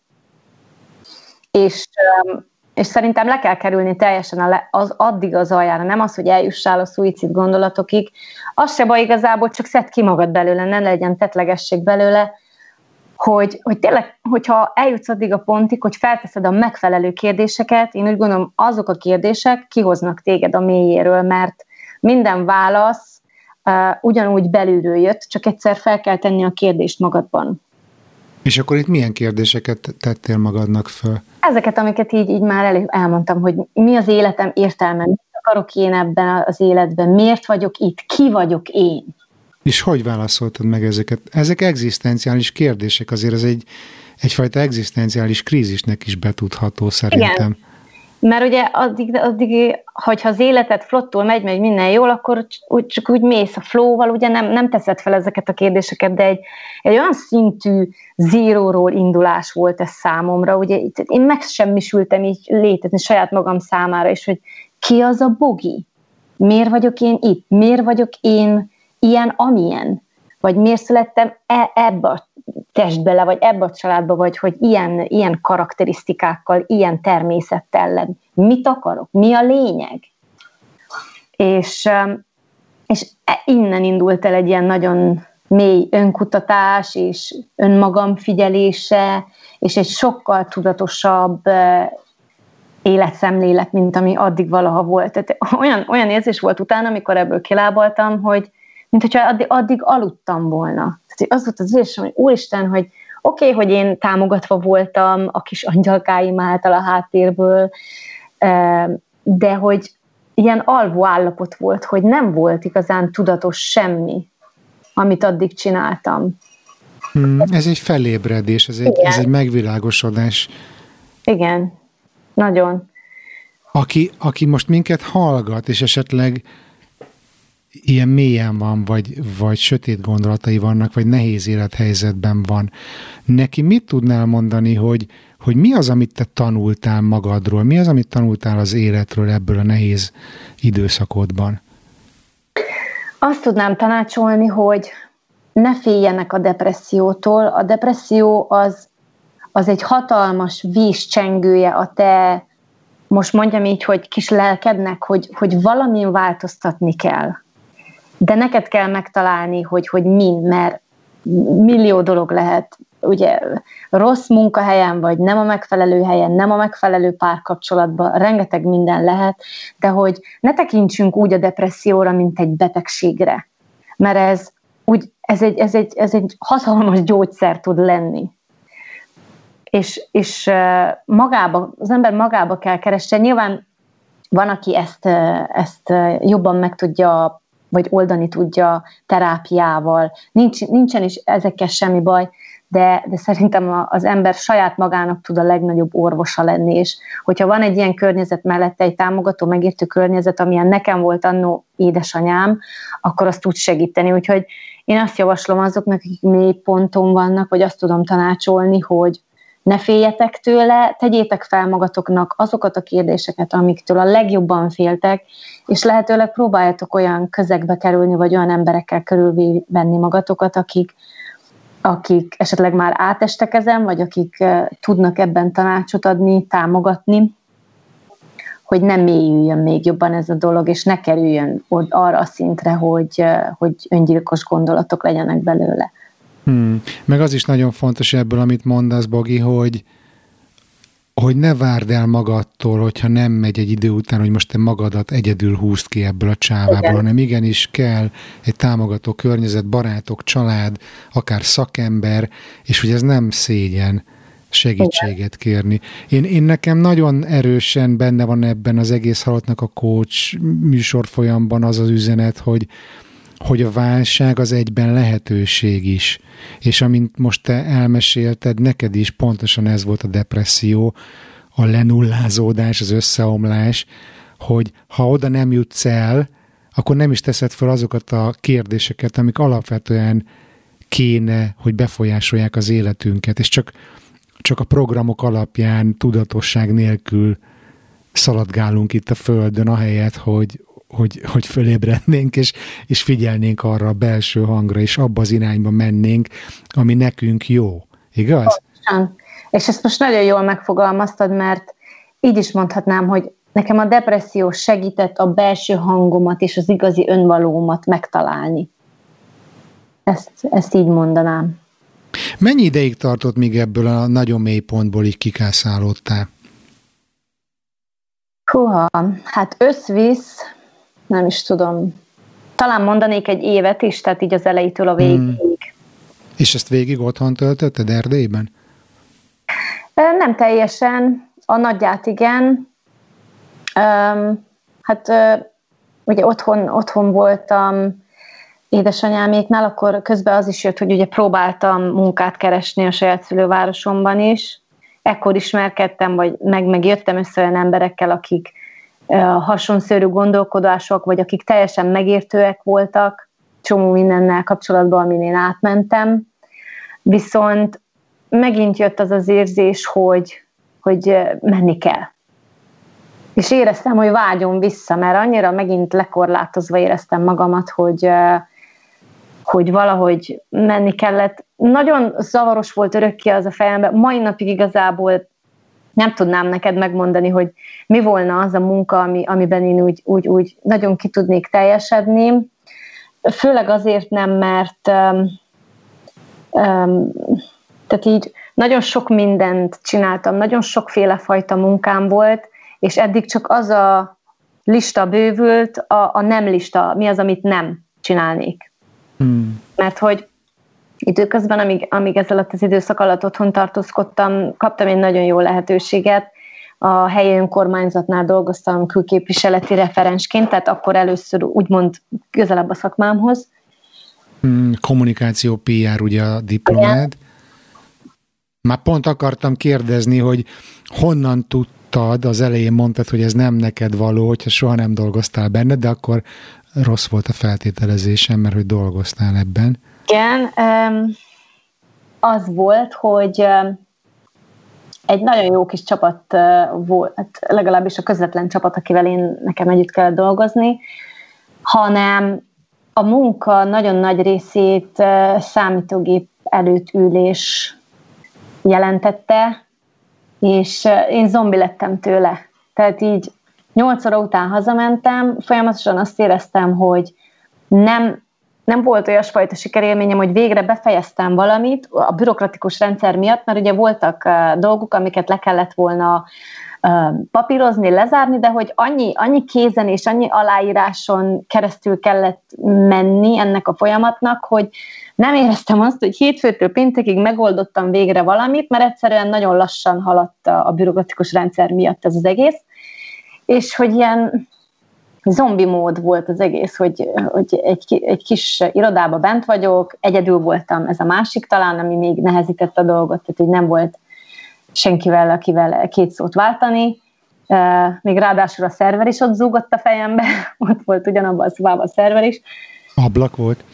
Ablak volt, igen, hál' Istennek az volt, az nem volt gond, de hogy, de hogy megint csak úgy voltam, hogy nekem ez, nekem ez nem ad pluszt, hogy engem ez nem tesz boldogá, hogy én, én számítógépes munkát csinálok napi 8 órában. Nyilván a, a munkának egy nagyon kevés része állt konferenciákból, utazásokból, az sokkal izgalmasabb volt, nyilván, kinek nem, de hogy, de hogy azt éreztem, hogy mégiscsak visszamennék Londonba. Össze is pakoltam, vissza is mentem, megint csak elkezdtem, ugye megint csak zéróról kellett kezdeni, de most úgy éreztem, hogy kaptam egy új lapot, és most a legjobbat és tudatosabban, most már sokkal tudatosabban fogom uh, tudni kihozni ebből a legjobbat. Szintén csak gyerekek mellett kötöttem ki, ugye talpra kellett valahogy állni uh, anyagilag, és megint csak annyira szerencsés voltam, megint ott voltak az angyalkáim is, és egy olyan helyre kerültem, ahol ahol eh, nagyon értékelve voltam, meg tiszteletbe tartva családtakként kezelve. Abban az időszakban éltem át életemben legelőször azt, azt is egy délutáni futás közben, hogy amit még soha nem éreztem azelőtt, hogy így hallgattam a zenét, közben futottam, és, és leültem egy ilyen rétre, lefeküdtem a fűbe, felnéztem az égre, és azt éreztem, hogy most minden jó hogy, hogy ez a, ezt a fajta ilyen, ilyen felhőtlen boldogságot, hogy mikor minden a helyén van, és te jól vagy, és jó helyen vagy, hogy ezt a fajtát még, még soha nem éreztem ezelőtt, és igazából nem, nem volt különösebb oka. Tehát én csak kimentem szaladni. Tehát, hogy, hogy nem hmm. történt különösebben semmi, csak így, így hátradőltem, és, és nagyon jó volt minden. Persze azt el kell mondjam, hogy nekem közben folyamatosan ment így a, a belső munka, én, én utána rengeteg önismereti könyvet elolvastam, ami nagyon sok mindenre rávilágított, nagyon sok heurékám volt közben, sokszor éreztem azt, hogy csomó gondolat megvolt bennem, csak nem tudtam én ezt szavakba bele, be, tehát így szavakkal kifejezni, és, és ezekből a könyvekből kaptam ilyen, ilyen morzsákat, amik ilyen hatalmas megerősítések voltak. Kedvenceket tudsz mondani egy-kettőt, ami sokat adott? Én nagyon sokat olvastam például Müller Pétert, őt nagyon szerettem, egyszerűen talán csak azért is, mert egy akarat tisztelettel beszélő például a nőkről, ő, ő abszolút tud szerintem a nők nyelvén beszélni, Popper Péter, Müller Péter, olvastam angol nyelvű könyveket is, ami már kicsit filozófikusabb, de szintén a spiritualitással kapcsolatos. Mondjuk nem szeretem ezt a szót használni, és ez is már olyan kommersz lett a spiritualitás szó is, szóval ez... Majdnem annyira, majdnem annyira rossz, mint a coach. Igen, tehát ezen a téren is tudom, hogy át lehet esni a túlsóló túloldalára, hogy így még szemléletesebb legyen, de gondolkodom, hogy mi is volt a címe annak a könyvnek, angolul The Disappearance of the Universe. Hmm. Tehát ez volt egy annyira mély könyv még, amit olvastam, hogy én nem tudom, lehet ilyet mondani, de az az érzésem volt sokszor, mikor így olvastam, hogy tágul a tudatom. Tehát szinte fizikálisan éreztem azt, hogy valami bennem így, így mint hogyha így a fejed ilyen így, így térben tágul, és nem szorítja semmi, és csak nő és nő és nő. Nem tudom ezt, hogy lehet így, így leírni. Um, de azt gondolom, hogy sokszor a könyvek sokkal jobb utat adnak, mint például, hogyha elmennél, tényleg annyi a coach manapsága, hogy te is mondod, hogy sokszor nem tudod, hogy, hogy melyik a jó út, amit válasz, mert ugye rengeteg verzió van, rengeteg módszer, rengeteg tan, ugye kezdve a, a jogától, a különböző módszereken keresztül. Ezzel kapcsolatban, amit tudnék tanácsolni azoknak, akik ilyen, ilyen útkeresésben vannak, hogy egy módszert válasz, és abba próbálj mélyebben menni, mint sem több módszert kipróbálni, mert akkor csak körbe-körbe járod ugyanazt a kört, és nem jutsz mélyebbre. Mert én próbáltam jogát is, amit mai napig, mai napig nagyon szeretek csinálni, nagyon jó hatással van úgy gondolom a, a, az elme, a test, a tudat, így, így mindenre, hogy így ez összhangba legyen. Nem beszél arról, hogy nagyon egészséges és nagyon jó formába tudod vele magad tartani. De eljártam különböző um, ilyen csoportokba, volt olyan is, amelyiknél karcoltott a dolog, tehát amikor, amikor az előadás végén elhangzik az, hogy uh, ilyen meg olyan csomagokba jönnek különböző szolgáltatások, ennyi és ennyi, és ilyen horribilis összegek hangzottak el, akkor ott, ott nekem mindig valami karcolt, tehát hogy ez miért ne lehetne elérhető olyan ember számára, aki esetleg nem keres most dollármilliókat, Úgyhogy ez az időszak, ugye, amikor másodszor visszakerültem Londonba, ez nagyon erről szólt, hogy, hogy én ilyen körökben mozogtam, próbáltam keresni még válaszokat. Um, nyilván... És akkor sikerült egy utat kiválasztanod, ami neked volt Igen. a megfelelő módszer. Mi volt az? Jaj, a módszert? Um, Igazából nem tudnék mondani úgy egy módszert, saját maga, tehát én nem választottam egy módszert se igazából. Belekóstoltam ebbe, abba, amabba, de, de egy, lett egy ilyen sajátos bogiféle módszer, ami hát ugye abból állt, hogy el, eleinte elolvasol egy csomó információt, ma lesz egy úgymond egy ilyen lexikális tudásod, de hogy időt kell adj magadnak arra, hogy, hogy ez mind gyakorlatban is kifejeződjön, mert anélkül nem érezek is semmit. Tehát én, én tudhatok bölcsességeket, hogyha egyszerűen a saját életemre és a saját uh, cselekedeteimre, meg az életstílusomra ezt nem tudom alkalmazni. És akkor innen üdvözölném a 20-22-25 éves gurukat, akik mindent tudnak az életről. Igen. Úgyhogy én sokszor jártam úgy, jöttek ismerősök, hogy gyere, menjünk el XY-nak az előadására, mert hogy annyira jó, és nem feltétlenül mentem el, de megnéztem, hogy körülbelül miről lenne szó, és amikor mondtam, hogy ne haragudjatok, de nekem ezek az emberek akkora egy általánosságukat mondanak, hogy én ezeket már 66 millió könyvből kiolvastam, és engem ez, ez, ez a része már nem érdekel, ne haragudjatok, akkor így néztek rám, hogy hát de most miért nem?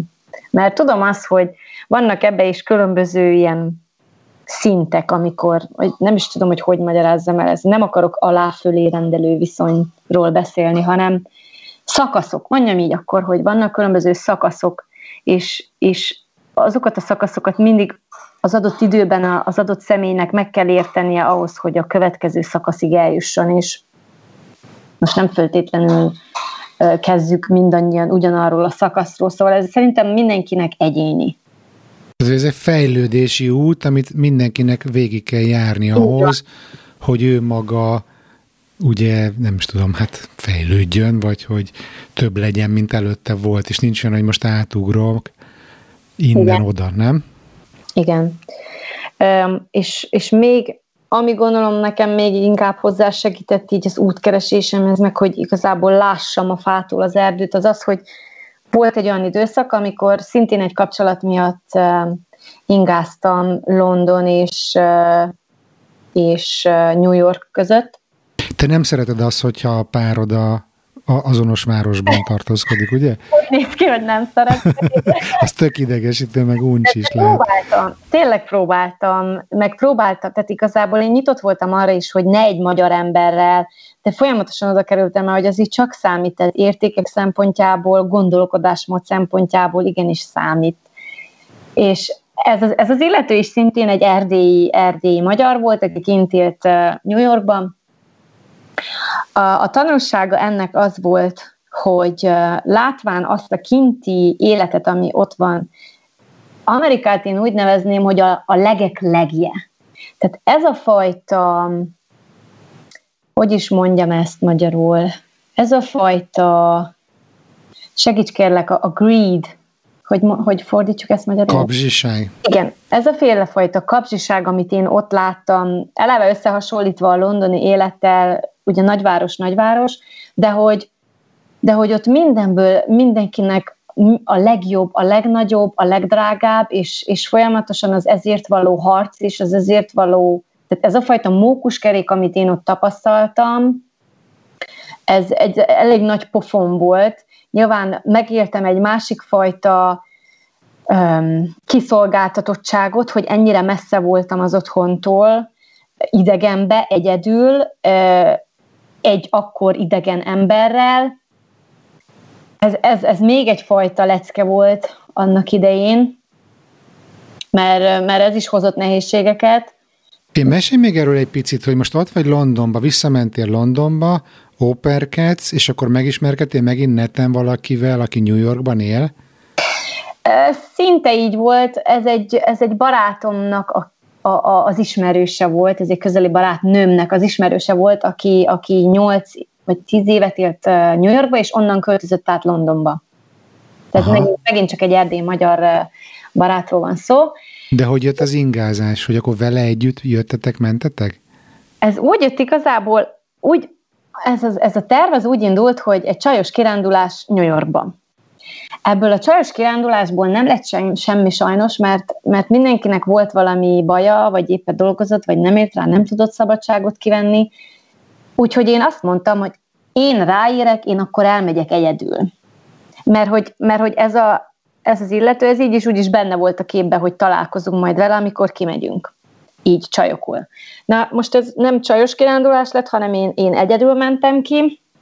Engem nagyon izgatott a, a, a túloldal, hogy, hogy ott mi van, hogy nézzünk körül, és nagyon izgalmas volt az ott létem, mert ugye akkor mi egy ilyen úgymond road tripre mentünk el, lakókocsival, úgyhogy azt tudom mondani, hogy, hogy az East Coast, tehát a keleti, keleti oldalt, azt teljesen így bekocsikáztuk, fentről New Yorktól le Floridáig, legalább 13-14 államon keresztül, ez így, ez így egy három hónapos program volt, ezzel a sráccal, vagy a csajokkal? Igen, ezzel a sráccal, mondom végül a csajok ugye nem tudtak jönni.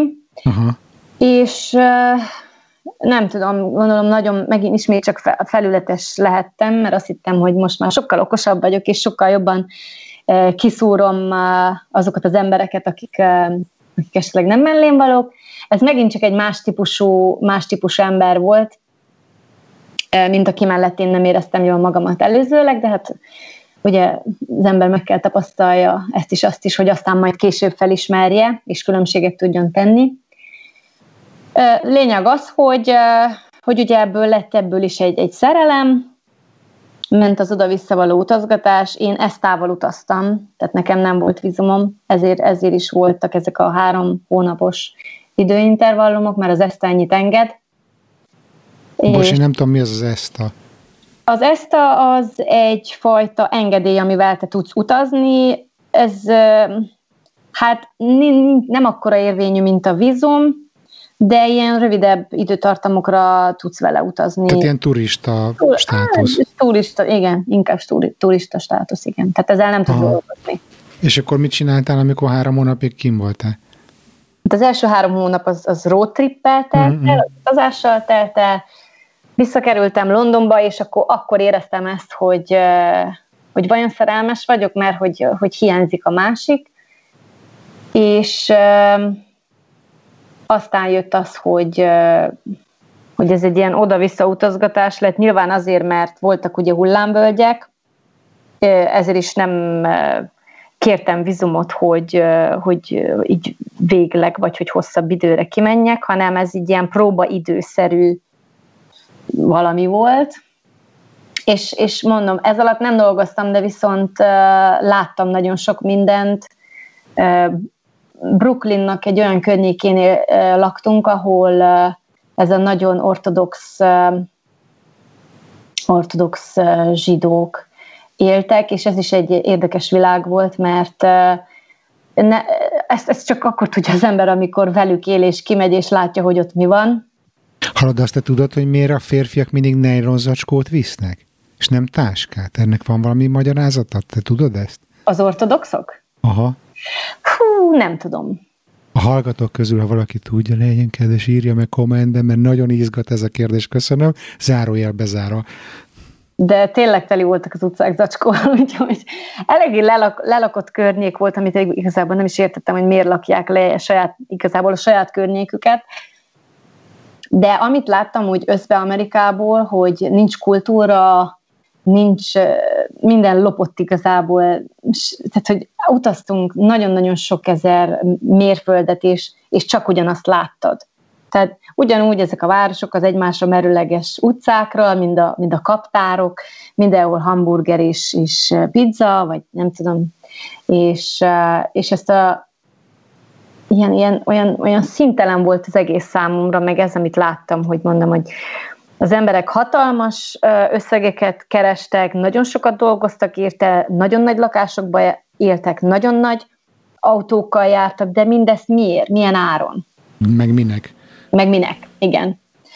Úgyhogy ilyenkor, mondom, az életemnek egy másik pontjára vetődött a, a, ugye a Rivalda fény, tehát igazából itt most már nem csak arról volt szó, hogy ki az az ember, vagy milyen típusú embert szeretnék én magam mellé, hanem az is, hogy hol szeretnék én élni, vagy milyen értékeket szeretnék én életemben képviselni. Akkor kezdett ez az oldala kinyílni, mikor így tapasztaltam így ezt a nagy nyugati világot. És már akkor nagyon megfogalmazódott bennem, hogy, hogy oké, okay, szép volt, és nagyon szerettem a londoni életet is, de, de hová jutottam? Tehát eltelt annyi év, és, és nagyon sokat dolgoztam, és spóroltam, gyűjtöttem sok pénzt, de hogy igazából nem volt se akivel elkölteni, mert hogy az életem többi szakaszán meg nem haladtam semmit, nem volt egy párom, nem tudtam, hol szeretnék gyökeret verni, hol lenne jó, tehát ez a, ez a, ez a hányódásnak az érzése, hogy, hogy itt is vagyunk, ott is vagyunk, de hogy hol lenne jó. Tehát, hogy éreztem már azt, hogy ugye már 30 fele közeledtem, hogy valahol jó lenne gyökeret verni. És akkor onnantól kezd, kezdődött el ez a gondolatmenet, és kezdett nagyon foglalkoztatni, hogy, hogy hogy képzelem el majd a későbbi életemet, amikor majd család lesz, amikor majd gyerek lesz, hogyan lenne jó, hol lenne jó. És, és, meg, és milyen válaszokat találtál erre? Az elején még csak így halványan éreztem a dolgokat, aztán az évek múlásával egyre erősebbé vált az bennem, hogy egy olyan stílusú életet szeretnék kialakítani, vagy akár majd a későbbiekben, ami minél természetközelibb. Minél többet láttam a világból, minél jobban kezdett kinyílni a szemem, most szintén nem akarok politizálni, de maga ez a, az egész rendszer, amiben mi élünk így globálisan nézve, nem csak így ország, eh, külön országonként vagy helyileg, hogy, hogy milyen ez a rendszer. Hogy, Figyelj, politizáljunk már egy kicsit. Milyennek látod ezt a rendszert? Egy nagyon kizsákmányoló rendszernek látom, ami egyáltalán nem a, a benne lakók érdekeit szolgálja. Nyilván ezt most megint csak azért tudom elmondani, mert most meg látom a svéd példát is, tehát talán ez a legdemokratikusabb ország, amit, vagy talán a skandináv országok, mert, mert hasonló a, a helyzet, ugye Norvégia, Finnország, talán még Dánia is. Most egy kicsit, kicsit spoiler lett ez, mert nem tudják még a hallgatók, hogy te már másfél éves Svédországban igen. élsz. igen. igen. Igen, tehát hogy, hogy itt, azért, itt azért talán úgy érzed, hogy az eddig megismert helyek közül a világban, a nyugati világban, talán itt Skandináviában a legkevésbé embertelen a, a rendszer, azt mondod? Igen, tehát itt érzem leginkább azt, hogy a demokrácia érvényesül, viszont látom azt is, hogy itt ezt a gondoskodó szerepet, ezt, ezt a, az állam vette át, tehát tényleg mindent a feneked alá raknak, hogy te neked kényelmes életed, sikeres életed legyen, de ez lecsapódik az emberi kapcsolatokon. Tehát hmm. annak ellenére, hogy ez az első olyan ország, ami mondom, tehát gondoskodó szerep, ahol gondoskodó szerepet vállal az állam, itt érzem a leghidegebbnek az embereket, meg a legmerevebbeknek, meg úgymond nem olyan barátságosak, és, és tudok olyan példát, például a svéd házaspárokról is, hogy, hogy olyan az életstílusok, hogy számomra ez olyan, mint ilyen, ilyen robotos, ilyen kocka az egész, hogy, hogy külön kasszán vagyunk, hogy, hogy, hogy éppen nincs tényleg program írva minden napra, hogy ki mit csinál aznap, ki, ki mikor takarít ki, mikor főz, ki mikor... Bocs, Bogi, de van ilyen. Tehát nekünk van olyan svéd házaspár ismerősünk, aki konkrétan Excelbe ben van, hogy melyik nap ki főz, ki megy a gyerekért, ki mit csinál, és hogyha akarsz valami programot csinálni, akkor meg kell, hogy nézz előbb az Excel-t, és megmondja, hogy bocs, nekem ma nem jó, mert bla bla bla, mert a feleségem megy a barátnőjével, vagy nem tudom, ami egyébként normális lenne, csak hogy ez mondjuk megvan hetekre előre, és semmi rugalmasság nincs benne. Ez nekem nagyon robotos, tehát ez tőlem rettenetesen távol áll. Hmm. Nagyon távol áll. Na de hogy, hogy, hogy most ezt egy kicsit eh, Gellert kapott a, a, a, az, az irány, a történeted iránya, eh, mert ugye azt kérdeztem, abba akartam egy kicsit így belemenni, hogy te az utazásaid során mit tapasztaltál a nyugati világból, és mondod, hogy, hogy ez a kapzsiság, anyagiasság, eh, és hogy a rendszer maga nem a benne élő emberekre figyel, hanem talán a profitra, saját, talán Igen. saját maga fenntartására, nem tudom, ezt nem mondtad, hogy ehhez képest mondod, hogy a svéd még talán a legke, legkevésbé rossz, ahol, ahol mondhatjuk azt, hogy a különbség talán az, hogy ez egy szolidáris társadalom, Igen. viszont a szolidaritás ki van szervezve állami, meg különböző szerveknek feladataként, és az egyének viszont itt is annyira eltávolodtak egymástól, hogy, hogy azt azért így a hétköznapokban nekem, így nyolc év után nem olyan kellemes megélni. Elhiszem. Igen, ezzel teljesen egyetértek. Ez is, ez is egy ilyen túl robotos, túl mű, túl merev nekem. A másik oldalon, a nyugaton, meg, meg, meg a, pénz, hogy mennyire elhűíti az embereket. Tehát én e, ezt vettem észre, hogy egy-egy emberből mi lesz, hogy, hogy rabja, tehát annyira fél, hogy, hogy elveszti a pénzt, hogy a pénz a minden, hogy én például, amikor így hallok ilyeneket, meg ugye velem is előfordult, hogy hogy mikor még összese vagy valakivel házasodva, de már arról beszélsz, hogy házassági szerződés. Nekem ez annyira értékvesztett, tehát hogy eleve még szeretsz valakit, el akarod venni, össze akarod az életedet kötni vele, de már azon agya az, hogy mi van, ha minden porul, balósül el és akkor mentjük, mentjük a menthetőt. Számomra ez annyira értékvesztett, főleg az, hogy főleg azért, mert én az én családomba annak ellenére mondom, hogy mi nem voltunk így eleresztve pénzzel, meg nem éltünk egy gazdag életet, de soha probléma emiatt, vagy valahogy egyszerűen annyira gördülékenyen mentek ezek a dolgok, hogy mi soha nem veszekedtünk sem, meg, meg a szüleimet sem láttam soha anyagiak miatt veszekedni, vagy egy, egy, egyáltalán bármi miatt is én őket ordibálni, egymással veszekedni, vagy, vagy uh, csúnyán beszélni, én az soha nem láttam őket. Mm, akkor te egy, szerintem egy nagyon szerencsés kisebbségnek vagy a tagja. Igen, igen. és, és az, az volt a durva, tudod, hogy eleinte még ezt is, tehát ez, ez a normális, ugye egy gyerek, ha ebben nő fel, akkor ez a normális, és ezt vetíti ki másra is, és amikor rájöttem, hogy a világ nagy része tulajdonképpen nem ilyen, mint a mi családunk, és a világ nagy részében a házaspárok nem így élnek, nem így bánnak egymással, vagy egyáltalán nincsenek is már együtt, akkor így, így nagyon nagy tantusz esett le, mert tényleg én nem tudtam, én tényleg azt hittem, hogy ez a normális. És aztán, amikor hát, rájöttem, Igen, hogy neked nem, ez volt a normális. Akkor rájöttem, hogy nem, akkor rájöttem, hogy igazából mi vagyunk a kakuk tojások. De még, még, de még mindig az volt a normális az én értékrendszeremnek, amit én otthonról hozok, amit én otthonról láttam. Bocsi, de vág, az, az a nagy felismerésem az életről, amit még így 96 őszén tettem, amikor Izraelben voltam a kibucban, és iszonyatosan nem értettem, hogy mi történik velem. Igen, kör, körülöttem. Hogy? Én hallgattam azt az adásodat, igen, ez nagyon érdekes volt. De csak, hogy akkor fogalmaztam meg ezt, hogy a nem normálisok között a normális, az nem normális. Igen. igen. És ez most szerintem a családodra tökre illik. Igen, szerintem is. Figyelj, azt meséld már el, hogy, hogy nem tudom, mondtad, hogy talán valami tanulság volt ebből a, a New York-Londoni ingázásból. Most volt ez a tanulság a világ nézeted kapcsán, amit most megbeszéltünk. Nem tudom, hogy valami belső önismereti kapcsolattal, párkapcsolattal összefüggő felismerés volt-e?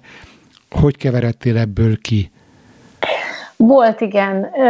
Ahogy elmondtam, itt egy teljesen más típusú emberrel talál, találkoztam, jöttem össze, éltem együtt, és uh, itt meg, megint csak az volt a tanulság, hogy azt gondoltam az elején, tehát én tudtam, hogy ez az ember egy nagyon kemény múltal rendelkezik, tehát neki nagyon durva dolgok történtek az ő család életébe, amiről most így nem szeretnék beszélni, de de hogy ez egy olyan töréspont volt, ami tudtam, hogy nagyon meg, meghatározó az ő személyiségére nézve is, plusz még ez ugye keveredett az amerikai uh, éles plusz az ott uh, szerzett tapasztalatokkal, és én hittem abban, tehát én láttam azt abban az emberben az értéket, de, de voltak bizonyos dolgok, ami miatt mi, nekünk voltak összetűzéseink, és én akkor azt hittem, tudod, hogy, hogy lehet, hogy nekem, nekem ez a sors feladatom, hogy őt, őt jobb belátásra bírjam bizonyos dolgokkal kapcsolatban, vagy, vagy hogy ez az, amikor azt hiszed, hogy igen, és a, a másik majd érted, meg fog változni. Messiás szindróma. Igen. Mert ugye ez addig nem volt, tehát ezt is ugye meg kellett tapasztalnom. És, és én hittem benne, hogy ez meg fog történni, mert én tudtam, hogy, hogy, hogy, hogy jó útra tudom őt terelni ez is már tényleg messiás de milyen hülye hangzik már így kimondva, de aztán rájöttem, hogy nem. Tehát ez így, ez így nem fog működni. Megint csak nem a legjobbat hoztuk ki egymásból, és akkor hát ugye válaszút előtt voltam megint csak, hogy már megint, megint csak egy pofon, mert megint, megint nem a ló jó, nem a ló, nem a jó lóra ütem fel, ahogy barátném szokta mondani, hogy nem ilyen lovat akartam, és hát ugye hazakerültem ismét csak ebből az egészből. Nem, nem, rakott, nem, nem kerültem annyira padlóra, mint az előzőtől, de már kezdtem látni azokat a jeleket, hogyha én abba benne maradok, akkor megint csak, megint csak egy depresszióra vezető út lesz ez. Tehát én, hmm. akkor, én akkor már teljesen felismertem azokat a jeleket, hogy, hogy ennek sajnos nem lesz jövője, és én ezt, én ezt hiába erőltetem, mert csak magamat kínzom, és magamat hülyítem vele. Hmm. És akkor így és, kiszálltam ebből a kapcsolatból. És mennyi időt töltöttél Erdélyben otthon? Erdélyben, hogy is volt, egy évet utána, mert időközben meg az lett, ugye én, én nagyon, nagyon erősen elhatároztam, én most így, ha hülyén hangzik, hanem a, a, a, a sok évnyi tapasztalat után én kezembe vettem egy papírt és egy írószert, és én leírtam azt, hogy milyen embertípus, vagy milyen szituáció az, amit én ezentúl messziről el fogok kerülni, és nem megyek bele. Még akkor sem, ha kecsegtet, még akkor sem, hogyha esetleg, esetleg érzelmek fűznének a, a, az adott emberhez, még akkor sem. És, és nagyon erősen megfogalmazódott az bennem, hogy megpróbálok otthon szerencsét próbálni, mert éreztem azt, hogy ha én majd gyökeret verek valahol, és ha én családot alapítok, akkor én nagyon szeretném, hogy az én gyerekeim a későbbiekben a, a nagyszülőket ne online ismerjék, hanem, hanem igenis test közelből legyenek, és, és kapcsolat legyen velük. Ez nagyon fontos, nem csak nekünk, hanem a gyerekeinknek is Igen. szerintem, meg a nagyszülőknek. Igen. Bocs, már csak, hogy ez a lista, ez kicsit így most izgat, hogy tök jó, hogy leírod, hogy mi az, amit nagy évben elkerülsz, de hogy azt is leírtad, hogy mi az, amit szeretnél. Mert hogy ez egy kicsit megoldásra jobban fókuszáló megközelítés, hogy azután, miután leírtad esetleg, hogy mit nem, vagy mit fogsz elkerülni, azután azt is leírod, hogy mi az, amit szeretnél az életedben. Hát nyilván, nyilván annak az ellenkezője. Tehát, hogyha, hogyha például most mondok egy példát, hogy leírtam, hogy hogy olyan emberrel nem szeretnék többet semmit elkezdeni, aki, aki például frissen szállt ki kapcsolatból, vagy akinél még úgymond kérdőjelek vannak, tehát ilyen nyitott ajtószindróma, hogy kibejárkálnak a múltból emberkék, akkor nyilván ugye ennek az ellenkezője az, ami, az, ami megfelel. Tehát, hogy tiszta lappal, egy olyan ember, aki nem most pár hónapja szállt ki egy komoly kapcsolatból, mert, mert megéltem, átéltem azt is, tudtam azt, hogy mikor valakivel hosszú ideig együtt vagyunk, akkor bizony fűznek olyan szálak hozzá, ami, amikhez idő kell, hogy ezek a szálak úgymond elszakadjanak, ellen, el legyenek engedve érzelmileg, hogy, hogy képesek legyünk egy új kapcsolatba belelépni, úgymond tiszta lappal. Úgyhogy, úgyhogy igazából nem írtam azt le, hogy mi az, amit szeretnék, hanem, hanem kb. úgy volt, hogy mind, tehát annak, amit leírtam, annak az ellenkezője. Hmm. És írtam. És akkor ez, ez, ez, ez a lista mennyiben járult hozzá ahhoz, hogy te, aki szeretnél úgy családot alapítani, hogy közel legyen a, a te családod, a szüleid, ezután mégis elmentél megint Erdélyből otthonról. Igen. Na hát ez úgy történt, hogy egy nyár alatt, amikor otthon voltam, megismerkedtem egy, egy sráccal, aki, aki már kint élt itt három éves Svédországban, és otthon volt nyaraláson, nyaralni, és akkor elkezdtünk beszélgetni, és éreztük tehát ezt a, ezt a vonzalmat, de én akkor el is mondtam neki, hogy hogy én sajnos az, az, ő, az én listámon ő kettő dolgot kipipál, tehát az, hogy ő külföldön lakik, vagy egy, egy volt talán, tehát ezt az egyet talán igen, hogy, hogy, hogy ő külföldön lakik, mert hogy ilyen kapcsolatba se akartam belemenni. Hogy tehát, hogy a tiltó listádon, a tiltó, tiltó listádon elbukott. Igen, tehát egy dolog van a tiltó listán, amiért én ebben nem mennék bele. Mondod ezt most Svédországból? Nem, ezt most Svédországból. És akkor ő erre egyet mosolygott, és azt mondta, hogy, hogy az életben azért nem ilyen egyszerű minden, hogy fekete-fehér, és akkor, és akkor ezt most azt mondjuk, hogy nem. Ebből következett az, hogy nagyon félve nyilván, mert ugye hasonló volt sok minden, tehát az, hogy megint én megyek, megint hagyok mindent, megint külföldre, férfi miatt, tehát pasi ügy miatt, ugye? Mondjuk ez, már, ez már egy mintázat azért Igen, mondhatjuk. ez már felismertem a mintát, igen, ezért is nem akartam ebbe elindulni, hogy a Istenem, a megint hülyeséget csinálok. De hála a jó Istennek ez most nem így történt ebben az esetben, mert mert úgy érzem most, hogy teljesen a megfelelő emberrel vagyok együtt. Nyilván mondom ezt úgy, hogy már másfél éve együtt élünk itt kint. Eleinte én csak kijöttem látogatóba, hogy nézzek körül, hogy bár tudjam, hogy hova jövök, hogy érdemese. Mm. de most már most már két éve együtt vagyunk, és, és annyira gördülékenyen megy minden. Azt tudom elmondani, hogy nagyon nagyot tanultam ebből is. Megint csak ő egy másik fajta embertípus, és rájöttem arra, hogy például a kapcsolattéren az, amit a mesekönyvek, az, amit a tévéből mi látunk, most ne haragudj, de ezzel a szóval fogok én, hogy egy nagy bullshit az egész, mert mindenhonnan az folyik, hogy az igaz szerelemet onnan ismered fel, hogy te, neked majd pillangók lesznek a gyomrodba, és, és ilyen nagy amplitúdók, és nagy tűz, és nagy szerelem, és nagy érzések, ez egy nagy hülyeség. Tehát erre hosszú távon nem lehet építkezni, sőt, tovább megyek, a gyomor ideg, amit ugye butterfly in the stomachnek nevezünk szépen leírva, pillangónak, az, az, az valójában nem egy jó jel. Tehát úgy gondolom, hogyha te valakivel találkozol, és te minden egyes találkozás előtt ezt a, ezt a fajta bizsergést, vagy gyom, nevezzük gyomoridegnek érzed a gyomorodba, az nem jó. Ha neked remeg a térded, hogy a másikkal találkozol, ezek mind olyan jelek, ami, ami, ami intő jel kéne, hogy legyen. Igazából én azt tapasztaltam a, a, mostani helyzetben, hogy ezt a legnagyobb nyugodtság, tehát egy olyan fajta békés nyugalmat éreztem a másik mellett, hogy így el is csodálkoztam, hogy ez mi meg hogy nagyon gördülékenyen megy minden, egy hullámhosszon vagyunk, értjük egymást, reagálunk egymás rezgéseire. Nyilván ez se adatik meg mindenkinek, mert ez ugye, ez is egy kicsit olyan közhelyesen hangzik, a, a, a, a lelkitárs, meg az ikerláng, meg ezek a, ezek a kifejezések.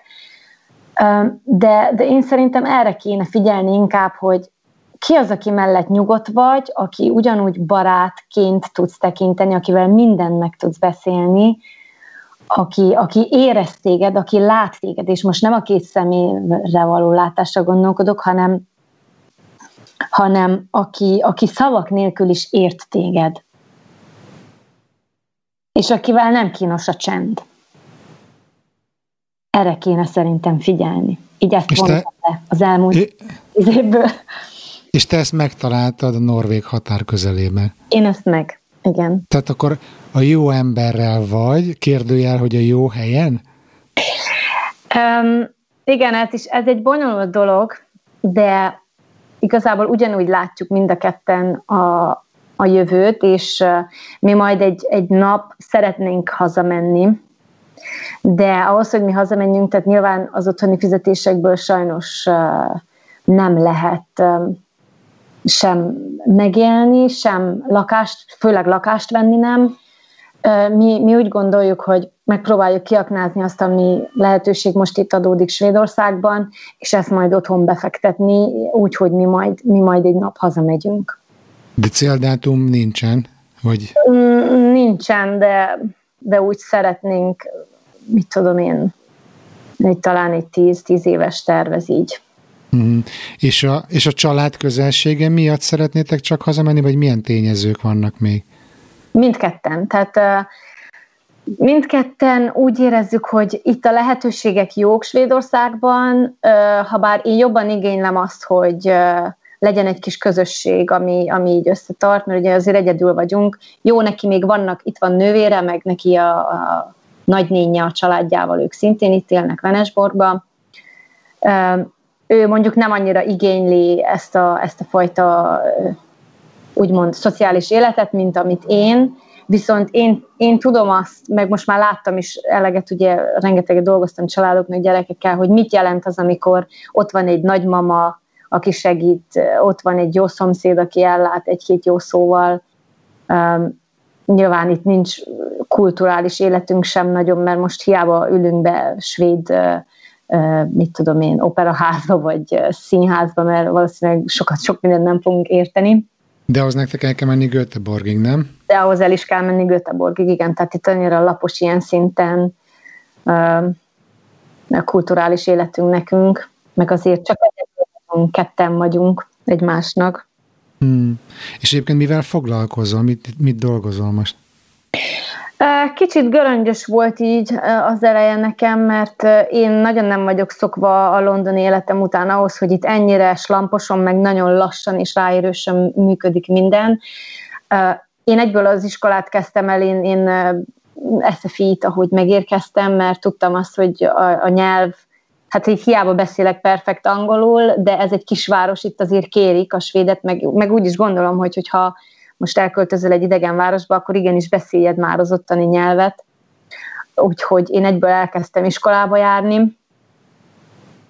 Um, munkát azt, azt, azt folyamatosan próbáltam első perctől. Fél év után sikerült bekerülni egy hotelbe, ahol először takarítóként, és utána majd recepcióra kerültem. Ez a jelenlegi helyzet miatt, ez márciusban ez megszűnt, sajnos, sajnos bezárták azt a hotelt, ahol dolgoztam, úgyhogy megint csak jött egy ilyen itthon töltött időszak, de ugye ahogy szokták mondani, mert annyi, mivel hogy egy húzamban elég sokáig voltam munkanélkül, így már a rutin az évek, hogy ez nem okozott, nem okozott túl nagy fejfájást. Nyilván mindig ott volt így, így a háttérbe, hogy azért mégiscsak jó lenne valami, és folyamatosan ezen vagyok. Most jelenleg egy magyar családnak a gyerekére vigyázok, de hát ez is csak egy ilyen időszakos, mivel hogy novemberig tart ez is a gyerek majd utána oviba megy, bekerül a svéd rendszerbe, utána meg majd kitalálok valami egyebet, de jelenleg, jelenleg van, ör- örvendek, hogy ez is legalább itt van Venesborgban, helyszínen nem kell utaznom, úgyhogy ez, ez így most pont jól jött össze. Jó van, Bogi, figyelj azért, most mennyi vagy, 31-32 éves? 32. Azért van mit mesélned, lehet, hogy most megdöntöttük a Halottnak a Coach Podcast epizód hosszúsági rekordot, és, és tudom, hogy még, még volna mit mesélned, de próbáljuk meg itt lezárni ezt a beszélgetést. Én nagyon köszönöm neked, hogy megosztottad velünk a, a kalandos életed részleteit, meg a, meg a tanulságait. Így a végére maradt-e valami, ami, ami még benragadt, amit még úgy érzem, hogy mindenképpen szeretnél elmondani? hú, most annyi minden jár a fejembe, hogy így hirtelen nem is tudom, hogy lenne egy valami, amit uh, ki tudnék emelni. Um, belső hangot, azt, hogyha az ember megtalálja, és azt bírja követni, az nagyon jó.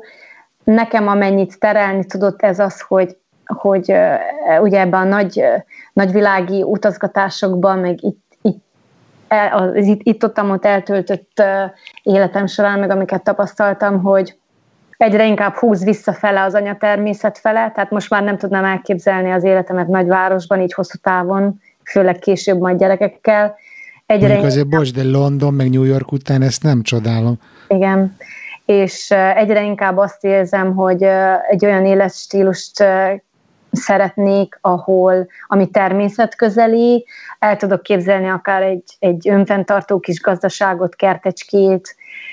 Nekem álmom az egy olyan közösségbe élni, ahol, ahol szintén hasonló gondolkodásra, esetleg egy ilyen önfenntartó közösség van, ahol, ahol megy akár a cserebere, kereskedelem, ahol segítjük egymást, ahol támaszai vagyunk egymásnak, uh, ahol nem a hát most mondjam, hogy a szarkeverés megy, talán ezt egy, egy olyan tá- közösségbe lehetne, ahol szintén ugyanúgy világjárta emberek döntenek úgy, hogy, hogy közösséget alapítanak, esetleg otthonhoz közel, és így élni együtt.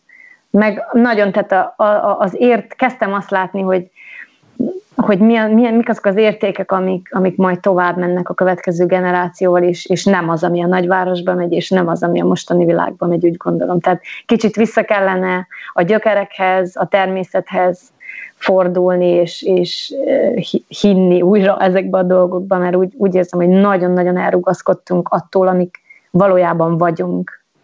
Igen, én azt gondolom, hogy az embernek ez, ez a, alapvetően okoz is nehézséget lelkileg, hogy eltávolodtunk a természettől, és én egy picit ilyen megrögzött optimistaként abban is bízom, hogy így a, a világjárvány miatt, hogy így elterjedt az online távmunka, hogy ez egy ilyen új lehetőséget ad arra, hogy az emberek kimenjenek a városból kicsit kijebb, sőt, akár nagyon kijebb is, mert rengeteg munkát lehetne a világ bármely pontjáról végezni, ami akár lehet egy erdélyi kis falu, vagy, vagy bármi, és te ugyanúgy tudsz dolgozni a London City-ben lévő akármilyen banknak, ha éppen azt akarod csinálni.